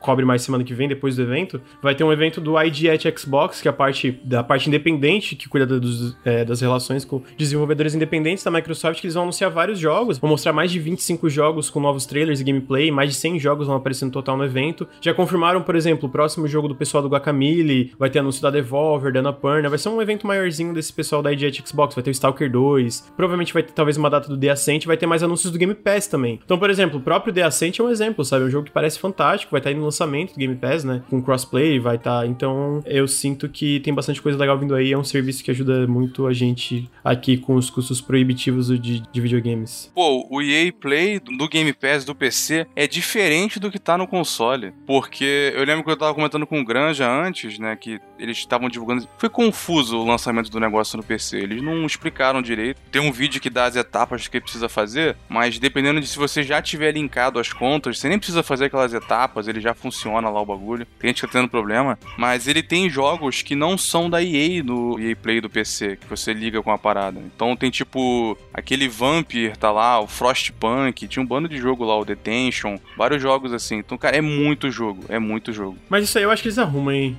Isso aí eu acho que é, é, é bug, tá ligado? Porque... Mas aí o, o, o, EA Play vem junto se você tiver o Ultimate, né? Não, o, o no caso de PC, só o, Game Pass de PC básico inclui o Game Eita porra, é mesmo? É, é, é, que no console tem que ser o Ultimate. Pra PC, se tu assina só o Game Pass de PC, tu tem o EA Play. Putz, caralho, que absurdo. Que loucura. É, mesmo que tirem esses, cara, é, é muito jogo da EA ali. É né? muito jogo, é muito jogo. E assim, cara. tem coisa que é relativamente recente, né? Os Squadrons tem o quê? Seis meses? É, aham. Uh -huh. Caralho, já tá os Squadrons? Cara, Entrou agora. Foda, eu não sabia disso não, cara. Com... Já, eles adicionaram essa semana agora. Eles, não, desculpa, semana passada. Cara, são, são gigantes. Todos os jogos da EA no Game Pass padrão. Caralho. É, é, o Game Pass padrão de PC, né? Porque, pelo que eu entendi, o console ainda tem que ser o Ultimate. Mas ainda assim, eu, eu sinto que é um baita custo-benefício, né? Seis meses a um ano depois, né? Entra tudo ali. E, pô, as versões dos Battlefield são completas. Com DLC uhum. lá, com tudo. Porra, muito foda. E tu vê, cara, o catálogo deles agora, né? De RPG e de tiro do Game Pass tá enorme, né, cara? Impressionante. Eu lembro de uma entrevista com o Phil Spencer do ano passado, ele tava falando que perguntaram para ele o que que era que o tava faltando, né? Qual área que eles estavam pecando no catálogo do Game Pass. E ele, assim, na falta de um termo, né, ele falou jogos com classificação livre. Ele, ele não queria usar esse termo, ele tava querendo dizer jogos um pouco mais mais todas as idades, um pouco mais infantil, entre aspas, né? Tipo Mario, um jogo tipo Mario que é pra todas as idades. É, é um, é um negócio assim. que realmente tá faltando, mas ainda, ainda não estavam fazendo um movimento nessa direção. Eu acho que agora que eles já têm um, uma variedade e vão ter uma quantidade absurda de RPG, de jogo de tiro, né? De carro ainda, né? Porque vai entrar. Aí compra a Code Masters, vai ter mais jogo de carro ainda, então o Xbox, ah, é verdade, né? o Xbox vai ter muito jogo de carro entrando pelo, pelo Game Pass e, e tiro e RPG. E eu acho que agora eles vão começar começar a preencher o que estava faltando um pouco. E eu acho que vai ter esse movimento. Esse mês já foi um sinal, né? Botando o Octopath e o Nier Automata. Botar JRPG, por exemplo, que é uma área que eles estavam faltando mais. E daqui a pouco devem entrar mais jogos desses da classificação livre, entre aspas, né? jogos mais casuais na falta de um termo, né? Uma coisa mais acessível. Psychonauts 2 aí, né, esse ano, então é. tem um, um, exemplo de jogo desse estilo, vai atrasar essa vibe. Não, vai atrasar não. Cara, eu acho que o Psychonauts 2 sai esse ano, não vou sei a data, porque teve até um anúncio do Tim Schafer falando, ah, acabei de, tipo, mandar a última linha de roteiro pra, pra fechar a produção, né? Porque, basicamente, pelo que ele já tinha terminado, só que o jogo vai ter, o Psychonauts 2 vai ter um... Sabe quando tu zera o jogo, só que tu pode ficar explorando e conversando com os personagens e muda o diálogo no endgame, essas paradas? Então, pelo que ele já tava mandando dessa parte do, do pós-endgame, assim, né? Que tem um hub, né? Pra quem... Não sei se tu chegou a jogar Psychonauts, Ricardo. Já, já joguei. Então, tem um hubzinho, né? E o 2 também vai ter um hubzinho, aí tu vai poder voltar no hub, depois zerar o jogo, que era uma, uma coisa que a galera criticou. No primeiro que não podia, eles mudaram no segundo. E ele meio que adicionou. Então, tipo, eles estão, pelo que eu entendi, é, é, no último update que teve, eles estavam falando que tal dia de dezembro era o último dia para adicionar coisa nova no jogo. Daqui dali pra frente não podia adicionar mais nada novo. E era só arrumar bug e, e polir o que, que tinha ali, né? Então eu acredito que em 2021 sai o Psychonauts 2, né? Não sei quando, talvez seja lá pro final, mas eu acredito que sai. E aí é isso, alguém perguntou quando vai ser o evento do ID Xbox, vai ser sexta-feira, eu não tenho uma hora aqui, mas a gente vai estar ao vivo cobrindo, eu, a gente vai postar no Twitter, etc. Tem algum rumor do que que vão falar nesse o que, que tem confirmado é o próximo jogo do pessoal do Guacamole. A gente sabe que vai ter coisa da Curve Digital, imagino então que vai ter uma data de lançamento do The Ascent. Vai ter coisa nova do Stalker 2, eu imagino que é um behind the scenes, né? Que o jogo vai estar no Game Pass do, do console no lançamento. Algumas empresas confirmadas: Devolver Digital, Annapurna Interactive, Raw Fury. Inclusive, na imagem que eles divulgaram o evento, tem o 12 Minutes. Não sei se lembra aquele jogo visto de cima para baixo da Annapurna, que parece bem, bem interessante, então talvez tenha novidade disso também. Eles prometeram 100 jogos e 25 com gameplay. Imagino que 100 é porque vai ter montagem, sabe? Aquelas montagens com vários jogos aparecendo e tal. E 25 com gameplay, etc. E, e, anúncios de Game Pass, né? Então eu imagino que a gente vai ter mais anúncios de jogos independentes vindo aí no lançamento do Game Pass e mais coisas interessantes independentes, né? Então é um evento de jogo indie, então você sabe que eu tô dentro, porque só de confirmarem um novo jogo do pessoal do Guacamelee eu já tô curioso. Porque eu, eu, eu gosto muito do primeiro Guacamelee, o segundo não cheguei a zerar, mas eu acho que a, a Drinkbox é um estúdio muito da hora. Para finalizar a parte de novidades da Microsoft, outra coisa que eles anunciaram é que dia 10 de abril é, e tá aí outra coisa que o Jeff Grubb tinha falado, né? De falar, ah, cara, vai ter um evento dia 10 de, de Age of Empires. Então eles confirmaram um negócio que é o Age of Empires Fan Preview Event. Pro dia 10 de abril vão ser 30 minutos de streaming. Eles vão mostrar novo gameplay nova, novas civilizações, coisas da campanha e mais novidades do Age of Empires 4. Então a gente vai ver mais gameplay, civilizações, etc. E eles também vão mostrar novidades de Age of Empires Definitive Edition do 2 e do 3, né? A gente sabe que o, o próprio Age of Empires 2 Definitive Edition faz sucesso gigante até hoje no Steam. Então eu imagino que talvez seja uma nova expansão ou coisa nova ali. Teve até um modo Battle Royale que eles adicionaram recentemente. E eu tô especialmente curioso para ver novidades do, do Age of Empires 4, né? Que eles confirmaram. Então eu tô, tô bem curioso para ver porque eu, eu, eu, curto bastante Age of Empires. Eu não sei se vocês dois têm muita coisa para acrescentar, porque eu sinto que a, o lance de curtir Age of Empires eu tô mais sozinho nessa, né? Tá mais sozinho. Não, na verdade eu acho maneirinho. Só faz sei lá, só não sou entusiasta, assim. Aham, uhum, uhum. É, eu também tô por aí, mas eu, eu pilho ele, cara. Tá interessante nessa parceria com a Relic, né? É, a Relic tá fazendo Age of Empires 4, né? Mas eu acho o Dawn of War 3 uma merda, né? Então eu torço pra que o Age of Empires 4 não tenha muito Dawn of War 3, ele da qualidade do Dawn of War 3, que eu achei, nossa, decepcionante demais.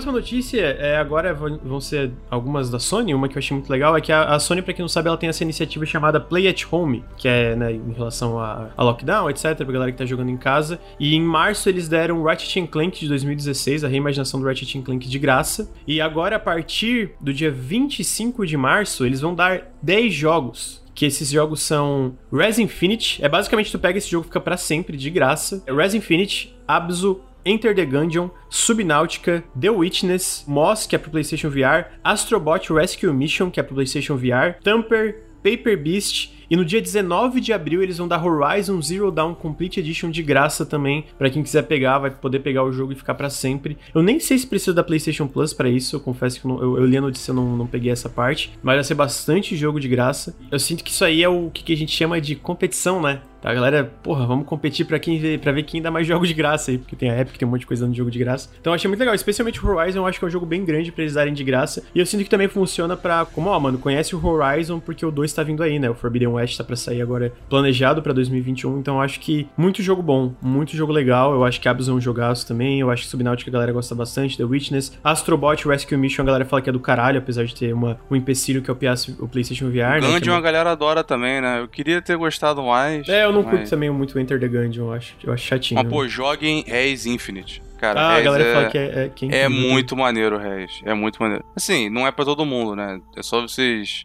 olharem um clipe curto aí, mais ou menos, vocês vão ver que é um negócio meio psicodélico, abstrato, de ritmo com música, é, é bem diferente. Mas para quem se interessar, cara, é muito maneiro. Ó, oh, me, me, informaram que só precisa ter uma conta na PSN, não precisa ter Plus. E sim, onde você pega esses jogos? Tem no PS4? Tem pra PS4 sim, pelo que eu li na notícia. Então você pode pegar eles no PlayStation 4 também. Falando em PlayStation, Lucas, eu tô vendo aqui no Twitter muita gente comentando uma matéria que saiu agora do The Gamer Website que eles confirmaram um rumor de que a loja, a PSN, né? Do PS3, uhum. do Vita e do PSP vão fechar em julho. E o que eu achei curioso é que aparentemente não vai ter nenhuma outra opção de conseguir comprar certos jogos, por exemplo, do PS3 que só tinham na PSN. E eu parei para pensar nisso agora, né? Tipo, cara, tá Caralho, aí, né? Mano. Aí tu fecha a loja, Caralho. tinham jogos que só saíram pra downloadable content. Eu tava comentando outro dia com o chat é, que eu fiquei animado com esse jogo do Tartaruga Ninja e a galera tava comentando, pô, lembra que teve um remake, cara, do Tartaruga Ninja? Turtles in Time, eu não lembro o nome do título. E de fato, teve esse remake, cara, saiu das lojas e, mano, você nem sumiu o ah, jogo. É verdade, sumiu, caralho, é verdade. Sumiu o jogo, tá ligado?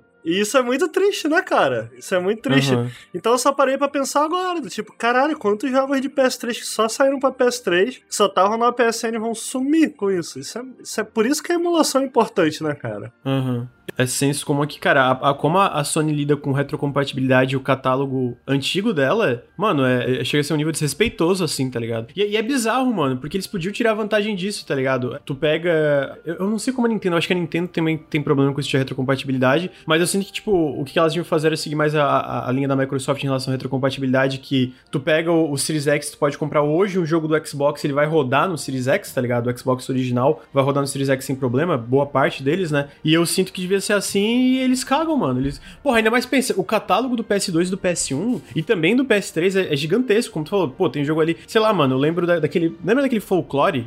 Lembro, lembro, uhum. lembro, lembro. Pô, é, é, um jogo que eu gostaria de jogar. Entendeu? Tipo, e não, e não poder simplesmente ir lá e comprar. Eu sinto que esse tipo de coisa deixaria o console como todo ainda mais atrativo, sabe? Tipo, olha só, mano, além de tudo, além desses novos exclusivos, dessas novas produções que a gente tá fazendo, porra, tu quer pegar lá o, sei lá, mano, God Hand do PS2? Entra ali e compra, vai rodar normal, tá ligado? Eu acho que é um, um puta tiro no pé. É, alguém perguntou aqui no chat se vai poder baixar o que já comprou. Aparentemente, pelo que eu tô entendendo aqui da notícia, sim. O que tu já tem tem sim, mas tu não vai poder acessar nem comprar nada novo. Falaram ali no chat do Metal Gear 4, a boa notícia é que estão fazendo um progresso muito bom no emulador de PS3, o RPCS 3, na performance dele. Ele já consegue manter 30 FPS melhor que o console, tá melhorando aí, inclusive pega 60 em alguns momentos, estão melhorando bastante. Eu gosto Não bastante. sei se tá zerável, mas porque se depender da Sony, né, cara? É. Mas ó, mas o Metal Gear Solid 4 não tem DLC não, tem? Só se for pro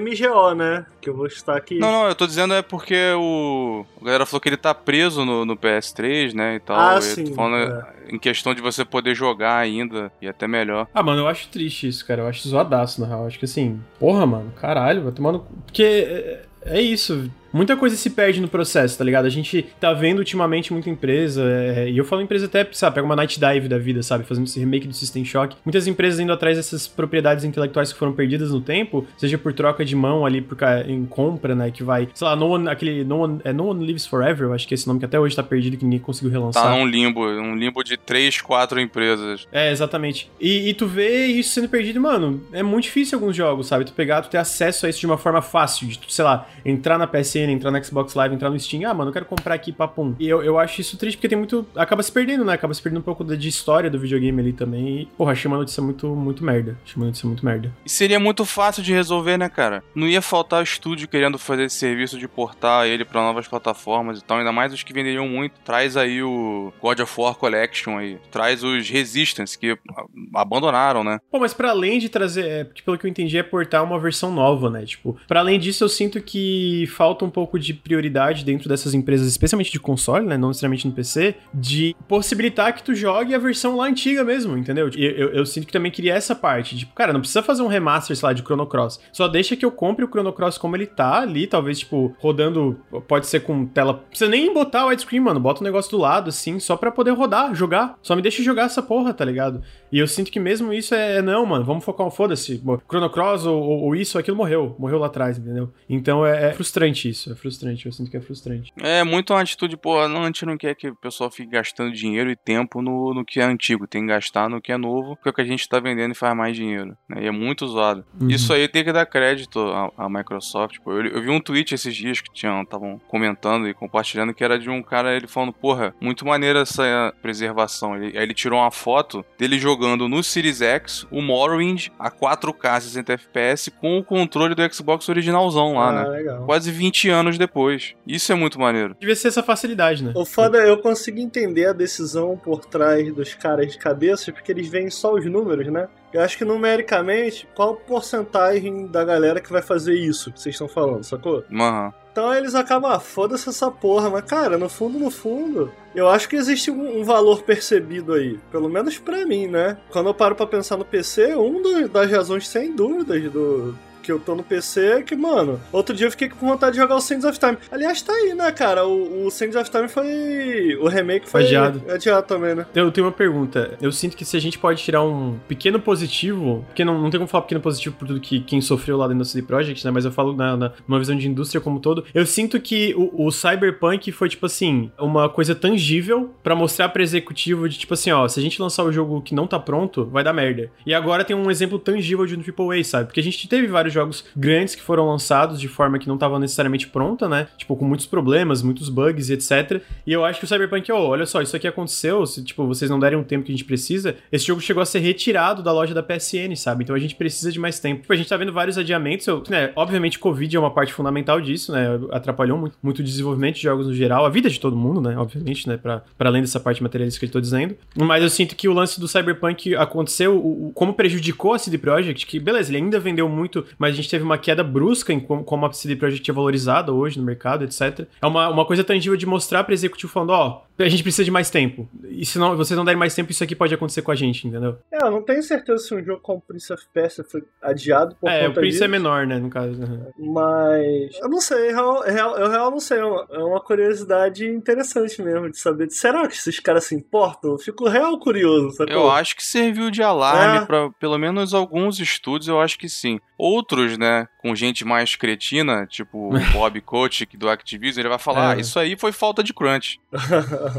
ele vai falar, faltou puxar mais a rédea, né? Outros, cara, eu acho que é a própria Microsoft... Não, a gente tem vários exemplos. O Halo Infinite é um exemplo, mas teve o Gotham é. Knights, teve... É, é, eu não vou lembrar agora, mas eu já vi vários jogos sendo adiados, né? Mas, pô, você vê, né, o jogo ser removido da PS, é, da não, PlayStation foi... Store, isso é um negócio histórico. Sim, sim. E já voltou? Não voltou ainda, né? Não voltou, ainda não Era voltou. o jogo, o bagulho. Você imagina, tu voltar no tempo, falar pro CG de três anos atrás e falar assim, ó, Cyberpunk vai ser removido das lojas de tão quebrado que tá. É muito bizarro isso. Mas eu, eu achei interessante isso do Activision, eu vou até puxar essa, essa linha para falar que a gente teve uma notícia recente que a Activision, de novo, fez mais uma leva de demissões, né? Cerca de 190 funcionários, que é 2% do tamanho da empresa, foram demitidos porque eles estão focando em eventos digitais, por causa da pandemia, estão se adaptando, entre aspas, né? Teve empregados da King, teve empregados, inclusive, gente aqui do Brasil, da divisão aqui latino-americana dentro do Brasil da, da Blizzard aqui, né? Por redundância ou qualquer coisa que seja. Eles citam no, no, isso que eles, ah, a gente tá demitindo, mas a gente vai contratar mais 3 mil pessoas aí em 2021, né? Então é mais de readaptação. Mas é engraçado a gente ver, engraçado, é, é uma merda a gente ver esse tipo de coisa, a gente perdendo o emprego. É, enquanto a Activision Blizzard tem recorde de lucros, né? No último relatório fiscal de novo foi recorde em lucros. E o Bob Kotick ganhando um bônus de 200 milhões de dólares acima do salário dele, que se não me engano é 30 milhões de dólares. Mano, puta que pariu, sabe? Caralho, mano, é muita, é muita pilantragem. Eu gostei mano. dos acionistas chorando. Pô, mas você tá se dando um prêmio muito grande. A gente, a gente não acha que vendeu tu, tanto isso por causa só de tu, não. E ele tá nem aí. Foda. É, tá nem aí.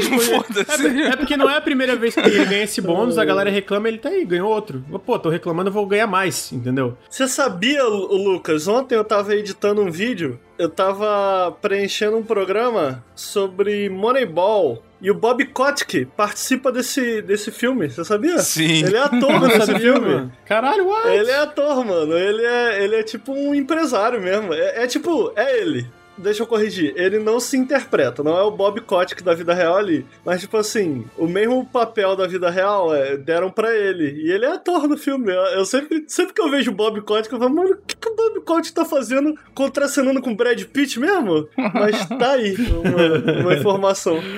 Curiosidades, mano. Pois é. curiosidades, é. então. Posso passar uma fofoca, grande? Sempre, as suas fofocas sempre são bem-vindas. Isso aí, cara, que tá acontecendo com a Blizzard, você pode traçar lá atrás pro momento que saiu o Mike Morheim da Blizzard. Né? Se você for olhar na época, daquela época no Glassdoor, que é aquele site de avaliações dos, dos anônimos, né, de ex-funcionários das empresas ou funcionários atuais, a Blizzard, hoje não parece, né, mas curiosamente, era o estúdio ocidental mais bem avaliado naquele site. O CEO tinha 99% de aprovação, 90, acho que 90% dos funcionários recomendavam trabalhar lá, e o pessoal era muito satisfeito. Eles já tinham, né, uma certa reputação porque nenhum estúdio tem um, um tratamento perfeito. A Blizzard ela já era conhecida por pagar pouco, mas em compensação eles tinham muitos benefícios, né? Benefícios no sentido de é, plano de saúde, plano dentário, tinha licença maternidade, paternidade, tinha festas, tinha merchandising, tinha crédito nas lojas, esse tipo de coisa. Uhum. As análises elogiavam o ambiente de trabalho lá. Depois que ele saiu, você vê, tem até um gráfico lá no, no site, você vê, eles tinham avaliação, era de 1 a 5 que você dá no negócio de 5 estrelas, eles iam tipo 4.5. Agora é, é 3.5, uma chuva de análise ruim. Caramba. Vê o gráfico aquilo descendo e todo mundo reclamando de coisas que costumava elogiar. E aí teve essas demissões aí agora, né? Teve uma, uma leva muito maior há, há uns dois anos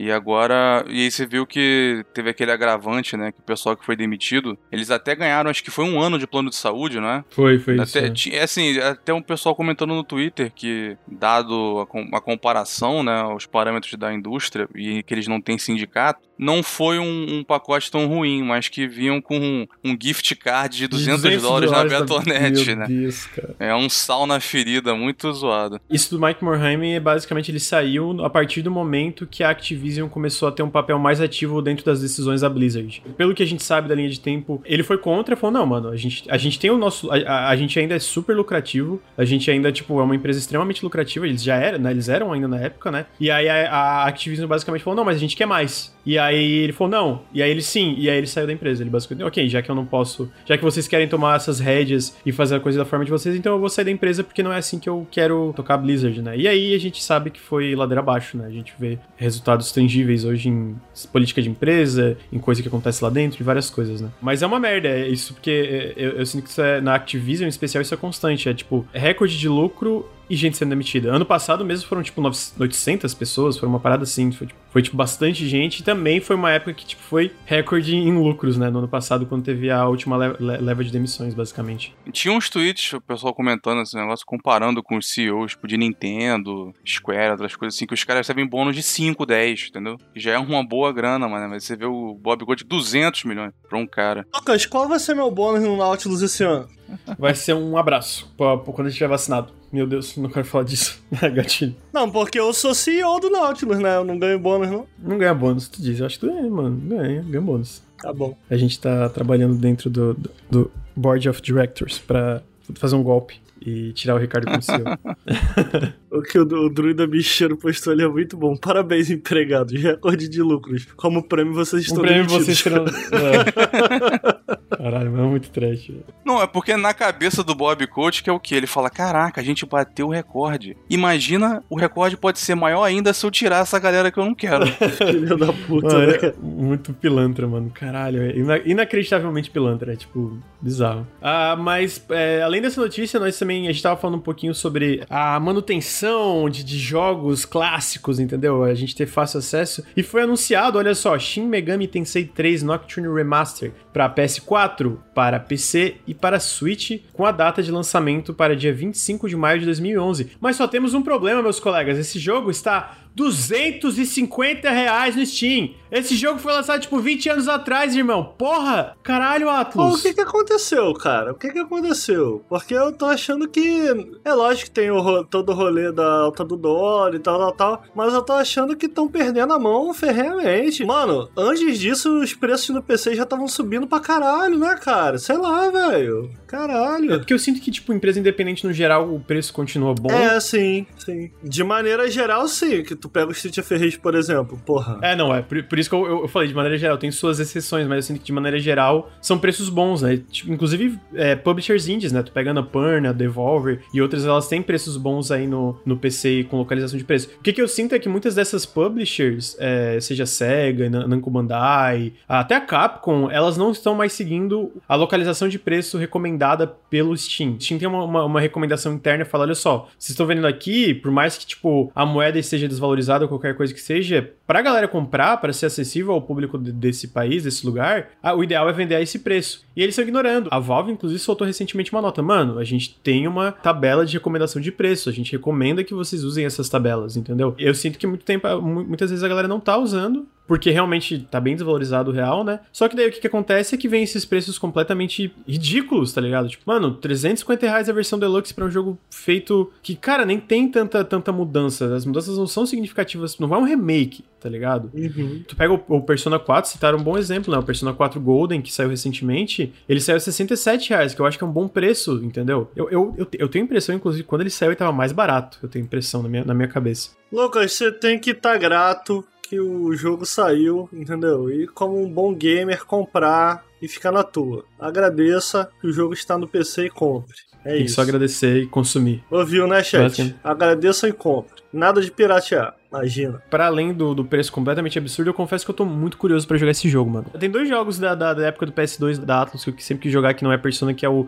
é esse Nocturne e também o Digital Devil Saga. Então eu tô muito curioso por esses dois jogos. Eu espero que o Digital Devil Saga também venha eventualmente. Vou comprar esse aí? Não sei, mas eu, talvez seja otário e compre. Porque eu quero jogar, é, é, parece um jogo muito interessante. é, talvez eu compre no, no, numa outra versão do Steam, o Pirate Bay lá. Cara, o preço realmente é muito inacessível. Vocês têm alguma coisa para acrescentar? Porque daí eu já ia falar ah, sobre. Eu vi, outra... uma, eu vi uma tabela que postaram mostrando a, a, diferença de preço desse jogo, né? Parece que eles, eles desligaram, né, entre aspas, esse preço regional totalmente, né? Uhum. Nenhum lugar tá com preço ajustado. Inclusive o do, o do Brasil é um dos mais baratos, né? Até outros lugares tipo Rússia, Argentina, que costumam ter o preço baixo, e vieram com um preço muito mais alto do que o normal. Eu não acho que a Atlus tenha essa autonomia toda para fazer algo assim. Eu acho que foi a SEGA mesmo, porque o último Yakuza também não saiu com preço razoável aqui. Tipo, 250. Não, o Yakuza Like a Dragon, quando saiu, acho que ele tava mais barato. Ele, ele aumentou recentemente o preço, porque eu, eu comprei é. ele, né? Não era 250, não. Não paguei 250 na época que saiu. Porque a SEGA teve um ano muito ruim, né? Eles falaram, não, não vamos ficar perdendo dinheiro no preço, vão aumentar. É, vai vender muito menos, né? Eles não enxergam, mas enfim. É, eu comprei o Yakuza Like a Dragon, Witch Edition, que eu talvez seja ainda mais, e eu paguei 170. Então, tipo assim, eles aumentaram o preço, agora tá 250. Tá quase entendeu? 400 a de luxo, né? É, então, tipo assim, eles aumentaram o preço do jogo depois de um tempo, né? Eu sinto que, no geral, o próprio Humankind, eu acho que ele tava, tipo, 100 reais e agora tá, tipo, 140, 150. É um declínio, né? Lembra da SEGA botando Vem com o Bayonetta no PC, é, tipo, 30 reais? Sim. Lá atrás. Caralho, né? Eu lembro que eu comprei Saudade. os dois no lançamento, felizaço. A próxima notícia é a Sony comprou a Ivo,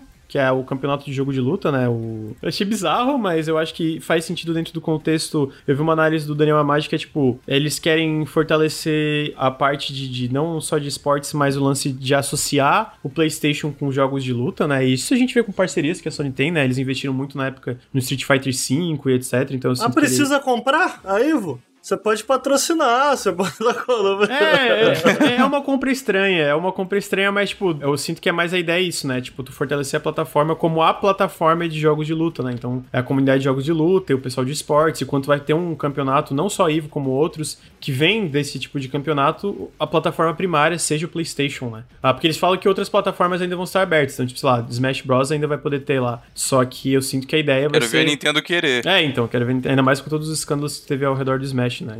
é, mas eu acho que isso bota em questão algumas coisas, sacou? Do tipo, porra, e aí, mano? Lançaram o PlayStation All Stars 2, o jogo é uma merda, vou dar. Tô, tô, supondo aqui, tá? O jogo é uma merda, ficou com Metacritic baixíssimo, ninguém gostou. E aí, eles, eles vão colocar, vão. Sacou? Ah, goela abaixo. Ah, entendi. Uhum. É, e é foda, tá ligado? É, e coloca em questão também, sei lá, Killer Instinct. Porra, o Smash tá, mas Killer Instinct, eles manteriam. E tipo, sempre tem aquele rolê naivo de, pô, qual vai ser o jogo principal esse ano? Qual que vai ser completamente. Bom, antigamente era assim, né? Geralmente é Street Fighter, né? E é um torneio tradicionalmente bastante associado a Street Fighter. É lógico que tem outros, mas o Street Fighter sempre costumava dar maior audiência. Então isso coloca em xeque, né? Certas coisas, tipo, porra, e aí, mano? Como é que vai ser o futuro do torneio e tal? Não, vamos ver. É, não, realmente, eu, eu, entendo. Eu acho que são preocupações válidas, porque, cara, com certeza vai ter influência da política da Sony ali, né? Ela comprou a parada, então ela com, com certeza tem interesse que ela vai, vai deixar claro ali em cima. Mas, é, tô curioso. Eu achei uma, uma compra bem, bem peculiar. Né? Cara, né? então... o Álvaro lembrou, lembrou bem, cara. Ele comentou, eles patrocinavam, mas a Ivo estava acabando depois dos escândalos do ano passado. Eu esqueci agora o que, que foi, cara, mas o. Foi escândalo de abuso de um dos presidentes lá, o Mr. Wizard, sei lá. Mas foi o quê? Com, com mulher? Com, com funcionário? É, não, era com um garoto menor de idade. Caralho, eu lembro que foi é. pesado, cara, mas eu esqueci. Era pesado. Foi, é. Realmente, bem lembrado, cara. Eu não lembrava disso. Teve isso aí, a, a Ivo chegou a ser cancelada, não foi? Foi uma parada assim, é, né? Bem lembrado. E ainda tem o Covid, né? Então devia estar tá muito barato é o negócio, né? Tem um escândalo desse, tá tudo online. Bem lembrado, cara. Bem lembrado, bem lembrado. Tinha esquecido disso, é, cara. uma razão que a Nintendo tá querendo se desassociar da cena de competitivo do Smash, que isso também aconteceu no Smash, né? Vários pro players envolvidos em, em, em coisas de assédio, coisas de, de, assédio de menor de idade. Cara, mas veja, para mim é muito esquisito isso acontecer e a empresa, ao invés de tentar tratar o problema, explanar e fazer algo a respeito, ah não, vou sair daqui de fininho, vocês não, se eu. Concordo, eu, eu Porra, concordo, não, caralho. Eu, eu acho que ela devia lidar com o problema e tipo, tentar, tipo, fomentar a cena pra esse tipo de coisa não acontecer, entendeu? É, é, mas a, né, a Nintendo basicamente... É porque a Nintendo nunca, foi, nunca se associou muito com o Smash, né? A gente sabia de ela já não ela... gostava, ela, ela já tolerava. Não gostava. Ela, ela falou, pô, a gente, já, a gente já tava tolerando, vocês fazem essa merda toda, vamos tomar dentro. É, foi basicamente isso. Mas eu concordo, eu acho que as empresas deviam lidar com isso diretamente, né? Não, tipo, passar debaixo, jogar debaixo do, do tapete e falar, não, cara, a gente não, não tá envolvido, a gente lava nossas mãos disso aqui. O curioso foi que a Microsoft comprou o Smash.gg, que é o site que é usado pro chaveamento dos torneios e organização do torneio. Peraí, quem comprou? A Microsoft comprou. Ô, porra! Mas... É. O torneio da Sony da Evo vai ser todo chaveado nesse site da Microsoft. Caralho, velho. O nosso mundo. Provavelmente, né? Ele é usado hoje, é padronizado. Esse né? mundo cyberpunk que a gente tá vivendo, ele sempre me, Sempre surpreende, Sempre né, me surpreende. Eu acho que a gente pode comentar sobre como a gente previu o futuro novamente, porque o Sea of Thieves bateu 20 milhões de jogadores. Vocês não querem mais jogar, pô? O Luiz jogou, eu mano. Quero. Tá instalado, o Granja, tá instalado. Eu, o Granja falou assim, baixa já. Ah, justo, eu não te chamei, pô, mas o Sea of Thieves está instalado aqui, tá instalado. Vou fazer uma confissão aqui. eu fiquei, sem sacanagem, eu fiquei umas duas horas gerando um personagem naquela merda. O criador bosta. É muito ruim. Não, não eu botei criador, um podcast, porra. Eu botei um podcast do Nautilus e fiquei rodando os personagens. Uhum. E aí o Granja não jogou. Filha da Não, mas tá instalado. Porra, para com esses exposed aí, vai tomar no cu, mano. É, o jogo tá baixado. O Sea of Thieves tá baixado no meu PC e a gente tem que marcar pra jogar. Eu tenho vários jogos copies instalados aqui, inclusive o Vermintide ainda tá instalado é 100 GB, então, tipo assim, vocês estão vendo que eu tô me esforçando por deixar um jogo de 100 GB instalado no meu PC. Mas assim, eu vivo pelo dia que eles vão jogar. A gente jogou já muito Sea of Thieves aqui em live. Queria dizer. Jogamos, queria... jogamos. Jogamos bastante, mas de fato a gente não joga faz tempo. Lembra que na época que a gente zerou a campanhazinha, a gente ficou felizão, que deu uma audiência, deu, ficou uns 70 pessoas. Agora a gente já tem bem mais aí, vendo o progresso. 300, quase 400 pessoas assistindo a gente aqui agora. Bizarro, mano. Caralho, muita gente. E pensar que vocês fizeram um vídeo em defesa do jogo. Hoje não precisa de defesa nenhuma, é. né? Eu fiz, eu saí em defesa. Olhando em retrocesso, em, algum, em algumas partes eu mudaria certas, certas partes daquele texto. Mas de uma maneira geral, oh, justo que eu falei lá, mano. Uhum. Achei justo. E, e, acho que algumas coisas até se concretizaram, sabia? Daquilo ali que eu tava comentando. É, é um bom vídeo, eu acho. A próxima milestone, ou talvez essa semana eu vou postar o vídeo. Falar, Sea of Thieves recentemente teve anúncio de 20 milhões de jogadores. Você já viu o vídeo do Ricardo falando por que ele já sabia que o jogo bateria 20 milhões de jogadores? Olha, olha só. Olha Três só. anos antes, né? Três anos. No lançamento ele falou: Sea of Thieves vai bater 20 milhões de jogadores. Então tá aí, a gente previu o futuro no Nautilus. O Mario comentou, inclusive tem o Bruno imitando a voz de um pirata Tem, nesse vídeo. Mano, é incrível, cara. O Bruno imitando o pirata é muito bom, mano. Caralho. É, é. Para outras notícias, a gente também teve a data de lançamento de Scarlet Nexus, 25 de junho para PC, PS4, PS5, Xbox One e Xbox Series S e X. Scarlet Nexus é um jogo de ação é, publicado pela Namco Bandai. Ele é desenvolvido, eles citam isso, é, que ele é desenvolvido pelo time que fez Tales of Vesperia. Olha só, eu acho o Tales of Vesperia bem legal, inclusive, recomendo aí o Tales of Vesperia, tá no Game Pass pra quem tiver curioso. E ele vai ter uma, vai ser agora em junho, e também vai ter um anime junto com o jogo, vai sair, eu acho que mais para final do ano. Não sei qual é esse lance da, da Namco, algumas empresas japonesas sempre lançam um anime junto sem nem ver se o jogo faz sucesso. Mas tá aí, vai ter um anime e eu tô curioso, mano. É, é, é um jogo, tipo, ele parece meio que um hack and slash, mas tem um, um combate mais particular, assim, sabe? De tu poder pegar as coisas no ar, assim, tipo, de telecinese, tá ligado? Então eu tô, tô curioso, tô curioso pro jogo, provavelmente vou jogar na época lá quando ele sair. Vocês têm curiosidade desse jogo? Não sei se vocês estão muito interessados. Esse jogo me lembra aquele do Switch, como é que é o nome, Lucas? Ah, da o Platinum. Astral Chain. Lembra mesmo. Esse jogo não deu certo muito não, né? Esse Astral Chain, não vejo ninguém comentando dele. Ele vendeu um milhão, cara, eu acho. Ele foi tipo um sucesso pro, pro As tamanho pessoas da... gostaram desse jogo? Ele foi bem avaliado. Eu tava jogando, eu tava curtindo também. Ele foi bem avaliado na época que ele saiu, pelo que eu lembre. Eu dropei, não continuei por várias razões que eu dropo, porque, tipo, chegou outra coisa que eu tinha que cobrir e eu não voltei mais para ele. Outra notícia de um jogo bem bonitinho é que Chicory, a Colorful Tale, vai sair na Primavera Americana de 2021. Eles lançaram um novo trailer que eu vou confessar que eu acho que não é o trailer que tá na tela, mas esse trailer é bem recente, também é de um mês atrás. Ah, ele é dos, dos desenvolvedores de Wonder Song. Song é muito legal, ele tem um final incrível, eu acho um jogo que eu recomendo bastante, ele é baratinho. E esse é o jogo novo, é sobre alguém que tem que devolver a cor pro mundo, né? O que, que eu gosto muito do Undersong é como ele subverte sistemas narrativos, né? Tipo, ele, é, ele é sobre a jornada do herói. E tem, tem um vídeo, inclusive, do Rick do Overlord que fala disso. O que que não é sobre a jornada do herói, meu Justo. amigo Lucas Zavadil? Eu concordo, eu concordo, Ricardo. É muito, é muito, mas eu, eu sinto que ele subverte de uma forma muito interessante a, a, a jornada do herói, o Undersong, né? Então eu tô curioso para ver como o, o próprio Chico ele vai subverter esse lance, tá colorindo o mundo e sobre se essa personagem segura, sobre o que ela tá fazendo. E eu acho a estética muito charmosinha. Eu acho o visual desse jogo muito bonitinho. É muito Granja Bait esse jogo, né? É, É muito. é muito, é, é muito grande. Eu lembro, eu acho que eu, foi, esse foi um dos que eu vi. Eu falei, caralho, Granja, isso aqui é tu. Pô, mas parece legalzinho, cara. Parece... Parece maneiro. É, é muito bonito. É, né? não, bonitinho. E, o Undersong é bem legal, então. Especialmente pelo histórico do que, que eu. Eu lembro que o Undersong eu comecei a jogar, eu fiquei, ah, tipo, eu tô curioso e tal. Eu fui jogando mais, mas eu fiquei, mano, esse jogo faz umas coisas muito legais. Chegou na conclusão, eu tava tipo, caralho, o final desse jogo é muito bom, mano. Lucas, você acha que tem alguma chance durante essa geração aí PS5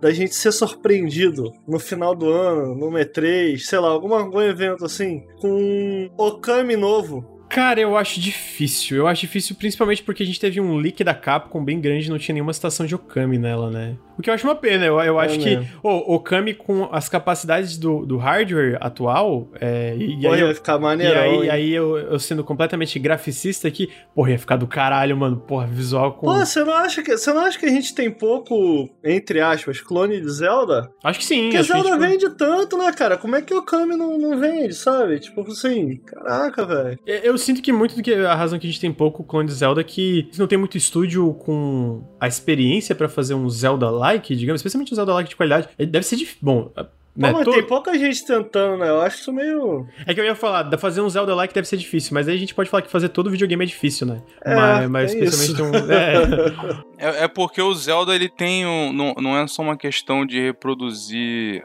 a jogabilidade, né? Tem uma questão de toda a estética e uma atmosfera que ele já carrega pelo, pelo cenário e pela nostalgia que é difícil de você chegar próximo, É, é, realmente. entendeu? E realmente. aí são jogos mais polidos, né? Pô, cara, mas o Okami é bom pra caralho, cara. Eu acho que ele tem barriga, ele é meio. se estende mais. Mas, pô, é muito maneiro, cara, o Okami. Muito maneiro. Queria muito ver um Okami geração até hoje, mano. Eu, eu né, comprei no PC aí, saiu essas versões. Mas recém, cara, é lindo, é lindo de morrer, cara, o jogo. Pô, eu queria muito. É, Eu tô falando disso porque me lembrou, né, a mecânicazinha de usar o pincel. Lembrou a mecânica de cor, assim, né? Eu só queria falar também que os desenvolvedores de Anodyne 1 e 2, né, e o Even the Ocean, eles anunciaram um novo jogo chamado Symphony, que vai sair em 2021 pra PC, por enquanto pra PC, se não me engano só. E ele é um jogo de plataforma 3D, onde tu controla três cientistas que estão presa, presas em uma, em uma terra estranha. E ele é um jogo que parece estranho, mas eu gosto muito de Anodyne 2, então, tipo, eu queria trazer esse anúncio aqui, por mais que ele pareça meio clunky, claramente não é um jogo com orçamento muito grande, mas ele é esse jogo de plataforma onde você tem que catalogar explorar e estudar vidas, vidas extraterrestres, vidas que você não, não, não conhece muito ali. A outra notícia é que Valheim bateu em seis ou sete semanas 6 milhões de cópias vendidas. Isso é coisa pra caralho, gente. Coisa pra caralho. Então tá aí, o jogo continua explodindo em popularidade para a revolta do meu colega Ricardo Regis. Se um dia eu for editor-chefe de um. de um editor-chefe aí, de uma premiação, negócio de videogame, eu vou criar essa premiação aí. Jogo ridiculamente feio que vendeu muito no PC. Eu ia criar essa.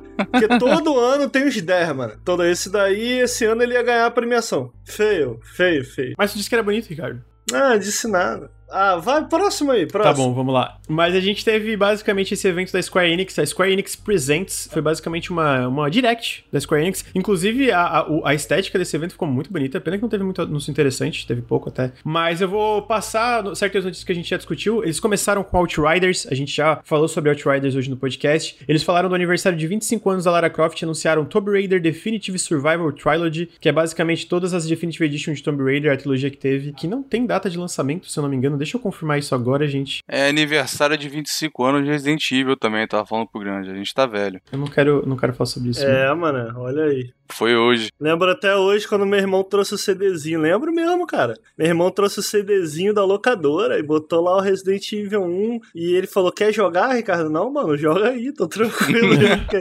já evitava terror, é, né? Já, já. Porra, bons tempos. O Tomb Raider, na verdade, já está disponível essa edição com os três jogos. Tem alguma diferença nesse Tomb Raider ou é só. Só uma coletânea com todos eles juntos, assim, basicamente. Não tem Entendi. nada. Com todos os DLCs incluídos também também, etc. Só console mesmo, né? PC também, eu acho. Deixa eu ver, Tomb Raider. É porque o, o, o Tomb Raider, o primeiro, ele teve um remasterzinho. Você lembra disso? Pra console? Ah, é, definitivamente. Que não saiu pra PC. É, é tá, tá ligado? Aham, tô, tô ligado. Eu tô, eu, eu, tô olhado, eu tô olhando aqui todas as versões. Não chegou ao PC essa versão, não. É, né? não, é PSN e loja da Microsoft. Eu acho que não tá pra PC essa ah, versão. Ah, teve isso aí, que, né, infelizmente não teve um Tomb Raider novo. Eu gostaria de um Tomb Raider novo mais pras raízes. Sim, seria maneiro. É foda que o último tentou fazer isso, né? Meio que. Mas eu, eu, eu porra, eu toparia pra caralho um Tomb Raider com menos ação, mais exploração, mais focado em exploração. Se pá, um Tomb Raider sandboxzinho, semi-open semi, assim, pequenos open world, tipo Hitman, imagina ah. Ah, sei, porra... Eu não, eu não tô dizendo pra ser um open world, entendeu? Uhum, Mas, tipo, tipo hubzinhos assim que tu pode explorar meio Pô, que aberto. Seria interessante, né, cara? Eu acho que funcionaria com a fórmula. É. Eu acho que funcionaria muito bem com a fórmula porque eu sinto que pra mim a parte mais legal de Tomb, Tomb Raider, sei lá, até os novos, assim, né? Que tem um pouquinho de hub também, né? Se for ver, tem esse hub, só que não é, como falou, não é esses mini mundo aberto, é mais um hub que vai pro resto. Eu sinto que a parte mais legal, por isso que eu acho que o, o Shadow é o meu preferido, é a exploração, né? E o Shadow é bem focado na parte de exploração, pouquíssimo no combate. É, a galera reclama muito do Shadow. Eu consigo entender os problemas que ele tem, mas eu gosto muito. Cara, eu adorei jogar esse jogo. Cara, eu também gostei bastante. A, a, galera fala, pô, a história é uma merda. Eu concordo, concordo. É uma a, merda, não. A, a, a única é. coisa que eu fico meio da história é uma merda, eu fico, tá, gente, mas a dos outros também eram, né? Convenhamos, é, né? É. Não, mas esse, o Shadow é isso. É tipo, o combate é uma merda. É. eu acho que é o pior dos três o combate, cara. É, ele é pouco polido. Uhum. Tem muito momento esquisito, mas, velho, ou oh, uma coisa que vocês têm que dar esse jogo, esse jogo é muito bonito. É, puta que pariu, mano. Muito bonito. Cara, mó da hora a exploração. E essa versão definitiva que vem, com as DLCs, as DLCs são bem legalzinhas, cara. Não achei uau, mas, cara, são bem legalzinhas. E, ó, estão integradas ao single player, então dá pra tu acessar todas as tumbas de DLC jogando o jogo normal. Então, cara, é legal. Mano, adorei, velho. De verdade, adorei o Shadow. É, eu também gostei. Eu tenho uma análise minha lá no canal que eu, eu, eu gosto também. Ele, ele, tem vários problemas, mas eu tô com o Ricardo. Eu achei bem legal também. Eu ia só adicionar que, mano, se tem um jogo que envelheceu bem aí também, é o Tomb Raider Anniversary, cara. Ah, é verdade. Né? muito né? bem, cara. Esse jogo envelheceu muito bem. A trilogia de PS1 já não envelheceu também. Eu já não, não sei se eu recomendo, não. Eu gosto ainda, eu acho que tem coisas interessantes, tem nostalgia e tal. Mas o Legends, o Aniversário e o Underworld uhum. são jogos bem legais, especialmente o Aniversário. Para mim é o melhor. para mim, talvez seja o melhor Tomb Raider. Talvez seja o que eu mais gosto. Assim. Queria algo nessa pegada. Muito bom, Aniversário. Tá em sale agora no Steam, né, da Square. Tem um pacote com a franquia toda lá. Tava barato. Lembrando que esse está em sale agora, para quem está escutando o feed, foi no dia 22 de março. Então, se você Isso. está escutando, talvez não esteja mais em sale. então, é, eu não sei até quando vai. Continua continuar, que eles falaram que anunciaram um, um Just Cause Mobile, que, mano, não deu pra entender porque eles não mostraram exatamente como o jogo funciona. Eles também anunciaram Hitman Sniper Assassins, é um jogo mobile de Hitman também. Eu até achei estranho porque na minha cabeça a IP de Hitman era da IO Interactive, mas talvez eles estejam trabalhando juntos nisso. Eles anunciaram um, Space Invaders pela Square Enix Montreal, um jogo que envolve AR, que é Augmented Reality, né? Tipo, sei lá, tipo Pokémon GO. Não que o jogo vai ser que nem Pokémon GO, mas na lógica de ser, tipo, realidade aumentar. É, que tu basicamente anda com o celular na rua e pode ter coisa do Space Invaders, assim, né? Nessa lógica. Ô, Lucas. Oi. Eu ia só comentar, porque eu tinha quase certeza que eu já tinha visto gameplay, apesar de eles não terem mostrado no, no evento. Mas esse jogo tá em beta faz um tempo. Qual jogo? O Just Cause. Ah, é, e como é que é? Tem gameplay. Ele é tipo. Ele é isométrico. Parece bem legal, sabia? É, é um joguinho isométrico, cara. Visto de cima. Com quatro pessoas, não sei se é cooperativo. É, se vocês botarem no YouTube, vocês vão achar. Cara, parece legal. Realmente parece legal, velho. Pô, da hora. Eu vou dar uma procurada, uma procurada aqui. Eu, eu, já encontrei a gameplay maior desse jogo. Porque é isso. Tá em beta, né? Uhum. Tá em teste. Não necessariamente o jogo final vai ser assim. Mas dá pra ter uma noção de como vai ser. E parece bem legalzinho, cara, esse joguinho. Tomara que saia pra PC depois, na real. É possível, né? A Square Enix é bem. Com PC, ela é bem que. É a plataforma que ela lança tudo, né? Então, tipo. Eu sinto que até jogos que a gente pensa que são, vão ser mais exclusivos, sei lá, o remake do Final Fantasy VII eventualmente vai chegar no PC. Pô, eles lançaram um vídeo também estendido mostrando as melhorias do Final Fantasy VII Remake. Pô, tá muito bonito, cara. É que o jogo original já é muito bonito, Luiz, entendeu? Tipo. Aham. Uhum. Mas tu comentou que ele tinha uns caô de textura, né? É, que a galera ficou puta porque. É porque, cara, o lance do Final Fantasy VII Remake ele já é um jogo muito bonito, só que é exatamente isso, sabe? Tipo, ele, ele é tão bonito que os momentos que chega uma textura. Cara, é que as texturas que quando elas vêm zoada é muito discrepante, mano. Porra, é, é, tipo, caralho, que, que isso? De onde é que saiu essa textura aqui, tá ligado? De onde é que saiu essa parte aqui? Aí fica. Por isso que eu comentei, mano. Ele é um jogo que às vezes é bem discrepante, por ser um jogo, no geral, ter uma qualidade visual tão, porra, tão, tão foda assim, né? Então ser tão bonito e tal. Mas depois eles falaram desse do Hitman Sniper Assassins, depois Space Invader, Space Invaders, né? E também mostraram um trailer next gen do Vingadores, com roadmap pra 2021. Aí, seja. Ah, foi legal o trailer, vai. Cara, é que é foda. Tu, eu te perguntando aqui, como alguém que jogou bastante Vingadores. Tu acha que foi o bastante? Como assim? Ah, tu diz o trailer? É, tu acha que foi o bastante? Não, o que, não, que eles estão fazendo, eu... tu acha que vai ser o bastante para que o jogo precisa, é... tá ligado? Não. Porque realmente, assim, eu falei, tá bem feito, tá ligado? Mas não foi, não foi um DLC, né? Foi uma expansão. É, tá uma escrito. expansão, é, é, é, Uma expansão que vai ter área nova, vai ter coisa da história nova. Vai ter o, o Gavião Arqueiro. É Gavião Arqueiro, não, não tô falando merda, né? É Gavião Arqueiro o nome dele. É, Gavião, sim. E vai ter esse personagem novo e tal, tal, tal. Só que é mais, tipo assim, vai ser gratuito para quem tem o jogo, obviamente. Eu só sinto que, cara, não é o bastante, cara. Eu não sei, velho. Não, eu... não, eu tava comentando, na real, não tava nem comentando essas adições aí, etc. Eu tava falando mais do que eu achei legal o, o Pantera. Pô, bacana. O trailer do Pantera no final foi legal mesmo. Só que vai demorar, né? Pelo que eu entendi, é tipo final de 2021. Demorar, é. Mas o que, que tu achou do, do que, que eles prometeram como alguém que jogou bastante de Vingadores? Eu não sei, porque eu não sei o que eles prometeram, eu não sabia nem que tinha tido esse trailer, eu tô vendo pela primeira vez. Pela primeira vez? eu achei que só tinha, eu não vi, cara, eu achei que só tinha tido, isso daí foi no evento da Square? Foi, foi no evento da Square. Eu achei que só tinha tido o Pantera, eu não, não sabia que eles... O que que eles anunciaram? Melhoria pro PS5, foi isso? Melhoria pro PS5, daí tem essa, esse patch, esse patch nessa expansão agora, que aí final do ano tem essa outra expansão, porque eu, pelo que eu, pelo Mano, eu até acho que esse não necessariamente é um jogo perdido, sabe? Uhum. Tipo assim, pô, cara, com os ajustes finos, com umas melhorias, ele tem uma chance ali de melhorar mas eles parecem estar tá indo mais na direção de adicionar coisas a um produto já problemático do que estar tá preocupado em, cara, vamos polir isso daqui ao extremo, vamos consertar todas as pontas é, grossas, vamos, vamos afinar isso aqui, sabe? E tipo, a, até as decisões que eles estão tomando tá meio merda, aquele negócio de level up uhum. e tal. Eu vi que o Homem-Aranha foi adiado e, velho, de novo, mano, que péssima decisão. O jogo já tá passando ao redor de algumas polêmicas e insatisfação de uma maneira geral. Porra, e vai sair o DLC do Homem-Aranha só PlayStation ainda por cima. Ah, isso é Adiado, né? A história deve estar tá bolada. Pagou essa porra aí. Então, tô vendo o trailer, ele, tu vê, parece até legalzinha a gameplay do Gavião. E esse é o rolê, cara. No, no fundo, no fundo, eu até acho que, mano, a gameplay é ok ok, é legalzinho. Mas, velho, aí tu fica enfrentando esses robôs aí, só tem robô pra Mano, enfrentar é, esse esses jogo, robôs são velho. muito sem graça, né, velho? Caralho, cara. E tipo assim, são os inimigos chatos de enfrentar, sabe? Do Uhum. tipo, cara, não é legal. Eu consigo pensar. Top jogos que fizeram robôs muito bem. Binário Domain, hein, Luia? Matar um robô no Binário Domain. Saudades, Binary Porra, Domain. legal pra caralho. Muito bem, é muito bom. Agora, cara. Esse jogo aí, sério, não, não, dá, velho. Esses inimigos são muito chatos de enfrentar, cara. É, e, porra, o que tu faz no jogo é ficar enfrentando bichinho, cara. Porra. Então, tipo, é chato, é chato. O que eu tô querendo dizer, tipo assim, eu não acho a gameplay ruim, entendeu? Inclusive, eu acho que a campanha, ela tem seus momentos. Ela é, ela é ok. Se tiver uma promoção aí, mano, compra aí, dá pra, dá pra brincar. Mas os inimigos são muito chatos de enfrentar, então a gameplay é até legalzinha, precisa de um refinamento. Mas, cara, os inimigos tomam muita porrada, o design deles é meio zoado. Enfim, tristeza. Tristeza e decepção.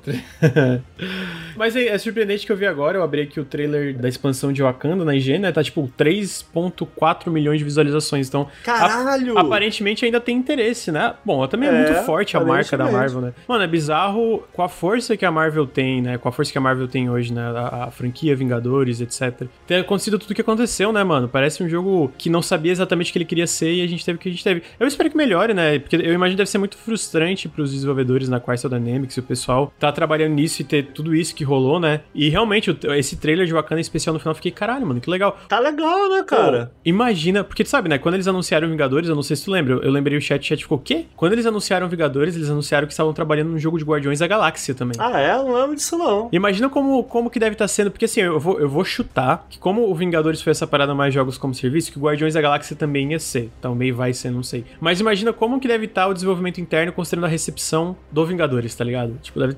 Porra, deve estar complicado, né? O Vingadores, cara, pra galera que jogou, não sei se todo mundo vai concordar comigo, mas ele chega a um momento que, cara, tá interessante, a história tá legal, a porradinha tá maneira, e aí é quando ele começa a se abrir e quando ele começa a se transformar num jogo. Sério, desanda pesado, desanda pesado. Então isso é triste, porque, tipo assim, eu consigo enxergar o potencial pra um bom jogo de Vingadores da maneira que ele foi feito, no sentido assim, da maneira que ele foi feito entre aspas, no sentido assim, mecanicamente, o que eles estavam fazendo, pelo menos as três primeiras horas, tipo, mano, isso daqui daria um bom jogo de Vingadores. Mas é quando ele começa a se abrir, quando ele começa a in- inserir a parte cooperativa de jogos como serviço, que, nossa, aí desanda pesado. O meu irmão comprou esse jogo, cara. E o meu irmão, assim, cara, ele ama muito essa parada Marvel e tal, tal. E eu avisei pra ele, falei, cara, não sei se tu vai gostar. Eu lembro dele me ligando assim, falando, cara, o que que aconteceu com o jogo dos Vingadores? Eu tava gostando e agora virou uma parada nada a ver, assim, tipo, tá chatão, larguei, sacou? E é meio isso, é literalmente isso o jogo, assim. Triste, é, é triste porque tinha muito potencial, né? Espero, bom, de novo, espero que eles consigam arrumar ele aí no, no- até o final de 2021. Sabe o que, que é triste também, Grande? O quê?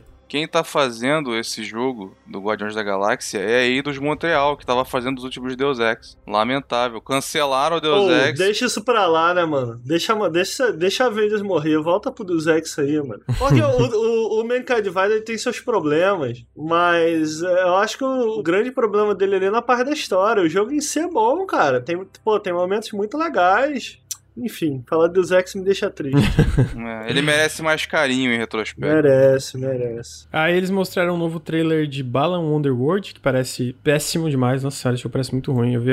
Ah, entendi. Mas não é o visual, o, o, o Ricardo. O jogo parece ruim porque parece. Já viu o personagem andando, mano? Parece que ele tá todo cagado. O, a- Porque quando sou eu, pipipi popopó, pipipi popopó. Esse é o jogo do criador de Sonic. É, parece muito ruim, Ricardo. Desculpa. Não, parece muito ruim, caralho. mano, o que que tá acontecendo, cara? Caralho. Eu vi, eu vi esse trailer e falei, mano, não, não é possível. Caralho. É, não, muito suave. Parece ser muito zoado. Porque, cara, tu tem empresas. Beleza, que agora é da Microsoft tá pagando, mas ela está Double Fine, sabe? Que não é uma empresa muito grande. E que, cara, tu coloca de lado um Psychonauts com esse jogo aí. É. Tu fala, puta que pariu, a diferença. Não, tá eu, vou- eu vou além disso, mano. Tu Pega uma desenvolvedora tipo do jogo, tipo a Hatching Time, tá ligado? Que é bem É, menor. é. Mano, a Hatching Time dá, um, dá um- uma porrada nesse jogo aí também, sabe? Tipo, em todos os aspectos, assim, né? Então, é, é, é até triste. E eu, eu, não, eu não joguei a demo, né? Se não me engano, tem uma demo que tu pode jogar até hoje. Eu vi a galera, cara, criticando muito, falando muito mal, assim. Falando, Mano, essa parada tá tão ruim que parece shovelware, tá ligado? Tipo, nesse nível. É, nesse nível que eu vi algumas Joga em live aí, grande, pra gente ver. Vou, vou jogar. Uh, e o próximo jogo que eles anunciaram, com já a data de lançamento para 10 de setembro, para PC, Series One, Series X, Xbox One, PS4, PS5 e Stadia, foi Life Strange True Colors. É basicamente Life Strange 3 aqui, né? E, mano, eu achei bem legal o trailer desse jogo. A protagonista, ela tem o poder da, o poder da empatia, ela pode sentir os sentimentos que as pessoas estão sentindo. E ela chega nessa cidade, tem o, ela encontra o irmão dela, mas aí no, no começo já mostra que o irmão dela morre. E aparentemente tem alguma coisa misteriosa por trás da morte do irmão dela. E a história gira em torno disso, né? Outra coisa diferente que vai sair, o jogo vai sair com todos os episódios já disponíveis. Ele não vai sair tipo episódio 1, vai sair tudo junto, né? Porque aparentemente o próprio Life Strange 2 teve muito problema com o espaçado foram os lançamentos dos episódios. Cara, eu achei bem legal, tá? Eu, eu não zerei Life Strange 3, o Life Strange 3, desculpa. O primeiro Life Strange, eu tava gostando até na época, achando um pouco maçante, mas eu tava até achando interessante, só que eu acabei largando no segundo episódio, mas eu, eu, eu achei especialmente que esse parece um, um também um, um salto mais. Eu vou usar a palavra ge geracional aqui, mas não porque pareça um jogo só que só possa ser feito no Series X, Series S ou, ou no PS5, mas é porque pela primeira vez que eles estão usando mocap, né? É de captura de movimento facial, de cor corporal. Então as expressões dos personagens, tanto corporal como do, do rosto, tá muito mais natural. O que eu acho que para um jogo desse sentido, com tanto foco em narrativa e diálogo, faz muita diferença, né? Então eu achei bem interessante, cara. Eu achei bem legal. Nossa, eu, eu já amei a protagonista. Achei o character design muito legal. Muito legal, né? Muito bom design. E a expressividade realmente tá bem legal, hein, cara. Pô, maneiro. Nunca joguei Life is Strange. A ambientação dessa cidadezinha também tá muito maneira, né? Mas é a mesma cidadezinha do, do... Não, não. É um lugar novo, elenco novo, tudo novo. Só pra também trazer aqui informação, esse jogo não é feito pela Dontnod. Esse jogo é feito pela Deck Nine, que fez o Life Strange Before the Storm, que a galera elogiou bastante na época, pelo que eu lembro. Talvez o chat possa me corrigir. Mas queria trazer outra notícia. Esse jogo está apenas 400 reais no Steam, a versão Opa. Ultimate Edition. A versão Opa. Deluxe tá 350 e a versão básica tá 300 reais. Olha só. Lucas, olha só. Quem quer quem quer consegue, entendeu? Porra, tá aí reclamando da vida, do preço do jogo na Steam. Enquanto você reclama, por que, que você não tá no sinal? Vendendo, vendendo uma parada, entendeu?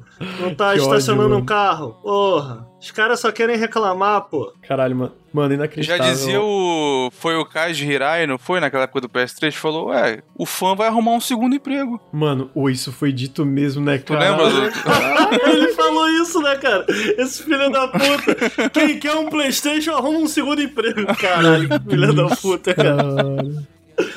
Puta que pariu. Já... Caralho, na moral. Pô, na moral. É, é, Cara, inacreditável. É que nem o, o cara lá, o, o Don Metric, na época do, do Xbox One, ele estava falando sobre o lance de, de, de, Se eu não me engano, era sobre o lance de tu poder jogar. Jogar sem ser coisa digital, que teve uma época que não Foi, ia... que ele ia sair meio que um DRM. É, e ele falou: quem quiser um produto que não tenha isso, a gente tem o Xbox 360. Mó filho da puta, tá ligado? Tipo... Mas, ô, Lucas, você que é especialista, esse jogo ainda é indie? Não, né? Não, não. Ele, ele porra, só. Mas já foi ou nunca foi? É, eu, eu sinto que o primeiro Life Strange ele podia ser considerado mais no sentido de uma produção média de um estúdio menor, assim, mas eu, eu sinto que ele sempre nunca foi indie necessariamente, porque sempre foi publicado por uma mega corporação, né? Mesmo uma mega corporação dando um orçamento menor, sendo um projeto menor dentro dessa mega corporação, né? E esse em especial, esse Life Strange Colors, eu sinto que ele é mais um AAA mesmo, né? Tipo, ele tem valores de produção altíssimos, ele tá aí, porra, 400 conto, vai tomar no cu, e ele tá sendo feito por um estúdio grande, ele tá sendo feito desde 2016, se eu não me engano. Então, sabe, tem uma produção bem grande por trás disso, né? Até porque Life Strange é, é, uma, é uma franquia grande hoje em dia, né? O Life Strange 1 custou mais do que um jogo da Telltale? Ou era a mesma coisa? Ou era mais caro? É, sabe? É, que teve uma época da Telltale que era zoado, né? Eles davam, tipo, vários times, faz aí um ano, foda-se, crunch. Estavam rushando. É, estavam rushando tudo. Mas se for um, um jogo, um, tipo, o primeiro, a primeira temporada do The Walking Dead, que ou a segunda ali, que foi aquela parada que eles investiram mais, eu acho que era parecido, talvez, sabe? Tipo, um, um investimento parecido. Uhum. Ainda mais se tu conta o, a parte do valor que a Telltale também tinha que pagar de licenciamento, né? Velho, eu real fiquei com vontade de jogar esse jogo só por causa da protagonista. Achei muito maneiro, é, cara. É muito legal, eu... né, cara? É muito legal. Eu nunca joguei, cara, esse jogo e achei muito maneiro a protagonista. Eu tô com vontade de jogar só por causa dela.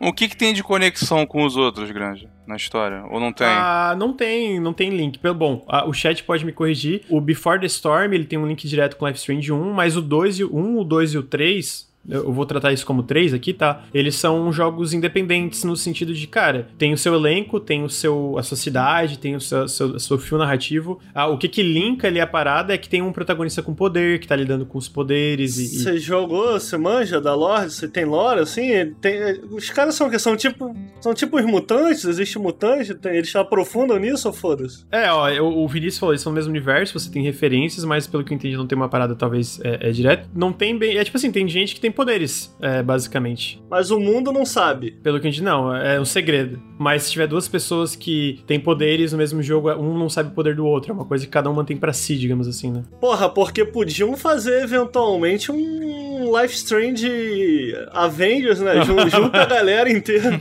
Porra, ia ser maneiro. Junta a galera inteira, meu irmão. A galera tem um poder diferente cada jogo? Não sabe, não, né? Tem, tem. O poder do, do, do da protagonista do 1 é, é voltar no tempo, se eu não me engano. O 2, eu não lembro qual é o do 2. E aí o 3, essa protagonista, ela pode sentir emoções, assim, né? Caralho, vou comentar aqui no, no chat. Life is Avengers.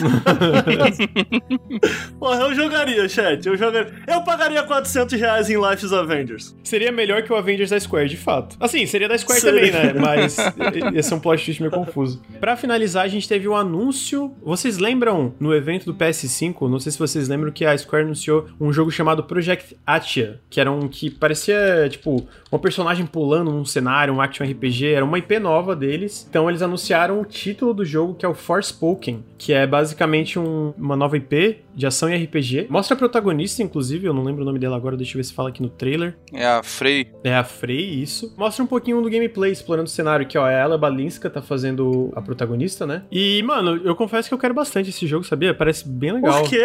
Ai, achei qualquer coisa pra caralho, Lucas. Parece, parece aquelas tech demo de estudante de game design. Ele veio de uma tech demo. Não, mas é porque, tipo, tem coisa do Final Fantasy XV, que pelo que eu joguei. É porque é da Luminous Productions, que se não me engano é o time que fez o Final Fantasy XV e a engine do Final Fantasy XV. Ah, e eu tô bem interessado, mano. Eu sinto que uma nova IP, eu, eu, eu sinto que a parte de movimentação parece interessante, ela correndo pra caralho pelo cenário. Eles conseguiram meu interesse, basicamente. Vai sair pra PS5 e PC em 2022. Que eu vi que esse aí, cara, ele, inclusive ele saiu, tem no final do trailer, eu acho, da apresentação. Que era negócio do ele... Witch, né? Eles tinham Witch, do... né? E aí veio daquele Witch Chapter 0, sei lá, que tinha, uma tech demo, que também veio de outra tech demo lá atrás. Não sei se vocês lembram daquela Agnes Philosophy. Sim, Era uh -huh. muito é maneiro verdade. aquele vídeo, era muito Sim, maneiro. muito maneiro. Ah, inclusive a personagem original era igualzinho, né? Tipo, do, não, não, agora que eles anunciaram de fato a protagonista, mas na, no jogo, no, quando eles anunciaram o Project Atia, se eu não tô falando besteira, eu, eu, eu lembro que a protagonista era parecida com a do. do é, era uma maga, só que era roupa vermelha, assim, ela tava fugindo. Tem até na descrição, acho, do press release, ela falando que é um, uma maga tá num mundo hostil, né? Tá num mundo diferente. Parece que ela veio, tipo, do nosso, né? Uhum. É igual é, Izekai que fala, tu que é otaku, né? É isso aí? É, Izekai. Izekai, parece que é Izekai essa parada. Eu achei interessante também, cara, que, pô, é diferencial isso, né, cara? Pra um grande estúdio japonês, fazer um jogo AAA com uma protagonista mulher negra, né? Sim, uhum, é verdade uhum. também. É isso verdade, foge do padrão. É achei legal, achei legal, tô interessado. Vou com o Graphic Card que é bem, tá bem cru ainda, né? Tipo, o que eles mostraram, mas ao mesmo tempo me cativou. Tô, tô curioso. Gostei especialmente da movimentação. É porque eu achei assim, é um deserto e o boneco pula, né? Pô, mas o boneco pula estilosamente. Opa! não, a viagem parece maneira no, quando ela tá meio que voando, dando umas... Parece, parece, mas não, não, não, eu não, não enxerguei um jogo ainda, sabe? É, eu quero ver mais como foi funcionar dentro de uma estrutura do jogo. Porque realmente, até agora, não tem um jogo, de fato, que eles mostraram, né? Só uma personagem explorando vários cenários, assim, que isso... É, um cenário de tech demo, né? E é estranho porque, pô, o tech demo do, que eles tinham lá atrás, pô, tinha uns cenários muito maneiros. Não sei se tu lembra. Tinha lá, cara. Do Agnes Philosophy. Era muito maneiro o cenário. Ele começava, tipo, numa área meio que uns cortiços, assim, no meio de uma cordilheira, assim, das montanhas, num canyon. E depois ela saía voando num dragão e tinha uma, uma metrópole sci-fi, assim, no fundo, meio de fantasia. Uhum. Esse aí não tem isso, tipo, tem esses cenários aí que parece aquela tech demo da Unreal Engine 5. Sim. E uns inimigos no meio, tá ligado? Mas a, a Square, o presidente tinha falado que a Luminous né, Productions, eles são um estúdio independente internamente, né? Óbvio que não é independente, mas é paralelo aos principais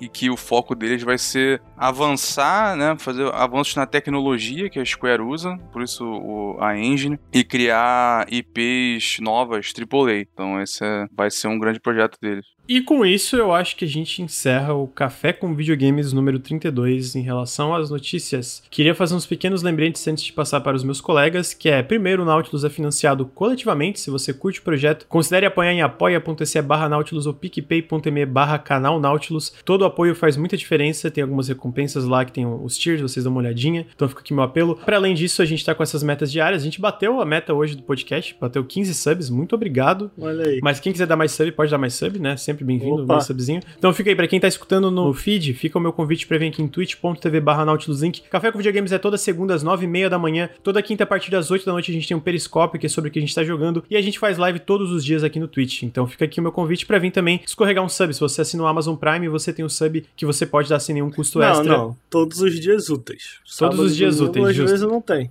Exatamente o que o Ricardo falou. Obrigado, Ricardo. Realmente, porque ninguém é obrigado a fazer stream no sábado e no domingo, né? Para além disso, queria lembrar também que a gente está sendo patrocinado hoje pelo Opa. meu PC, que basicamente assim, a gente está sendo patrocinado pelo meupc.net. Se você usar a exclamação meu PC no chat agora, você pode tem um link bit.ly do Nautilus que vai ajuda muito você a acessar. O que, que é o meu PC? O meu PC ele é um site que ajuda a montar o PC do jeito que tu quer. Tu pode escolher as, as peças que tu quer montar para um PC. A gente sabe que é uma parada trabalhosa, uma parada cansativa, uma parada que tem que ter pesquisa. Então, basicamente, o que, que esse site faz? Ele te mostra onde as peças estão mais baratas, ele compara preços, ele também mostra se existe algum problema de compatibilidade entre as peças que você está escolhendo. Então, você não vai ter nenhum problema de comprar uma, um processador que não, não vai encaixar na placa-mãe, entendeu? Então, tá... Importante, porque eu já fiz isso aí. É importante porque eu quase fiz isso aí. O Ricardo e o Luiz pediram que eu fizesse. É muito importante. De novo, exclamação, meu PC, você acessa o bit.ly do Nautilus. Isso ajuda muito a gente. E além disso também, o que, que esse site faz é que lá tu tem builds da comunidade. Então você pode lá, tem, entrar lá, tem builds da comunidades que podem te ajudar. Ó, talvez eu queira um PC desse jeito, meu PC gamer seja desse jeito, tem lá dentro do site. E para além disso, você pode deixar alertas para quando tiver promoção naquela placa de vídeo, naquele SSD, naquele processador, naquele, naquela placa-mãe, qualquer coisa que seja, você pode deixar alertas ativados lá no meu PC.net. Para quem está escutando no feed, vai ter uma, um link para o site na descrição. E para quem está assistindo ao vivo, fica o meu apelo.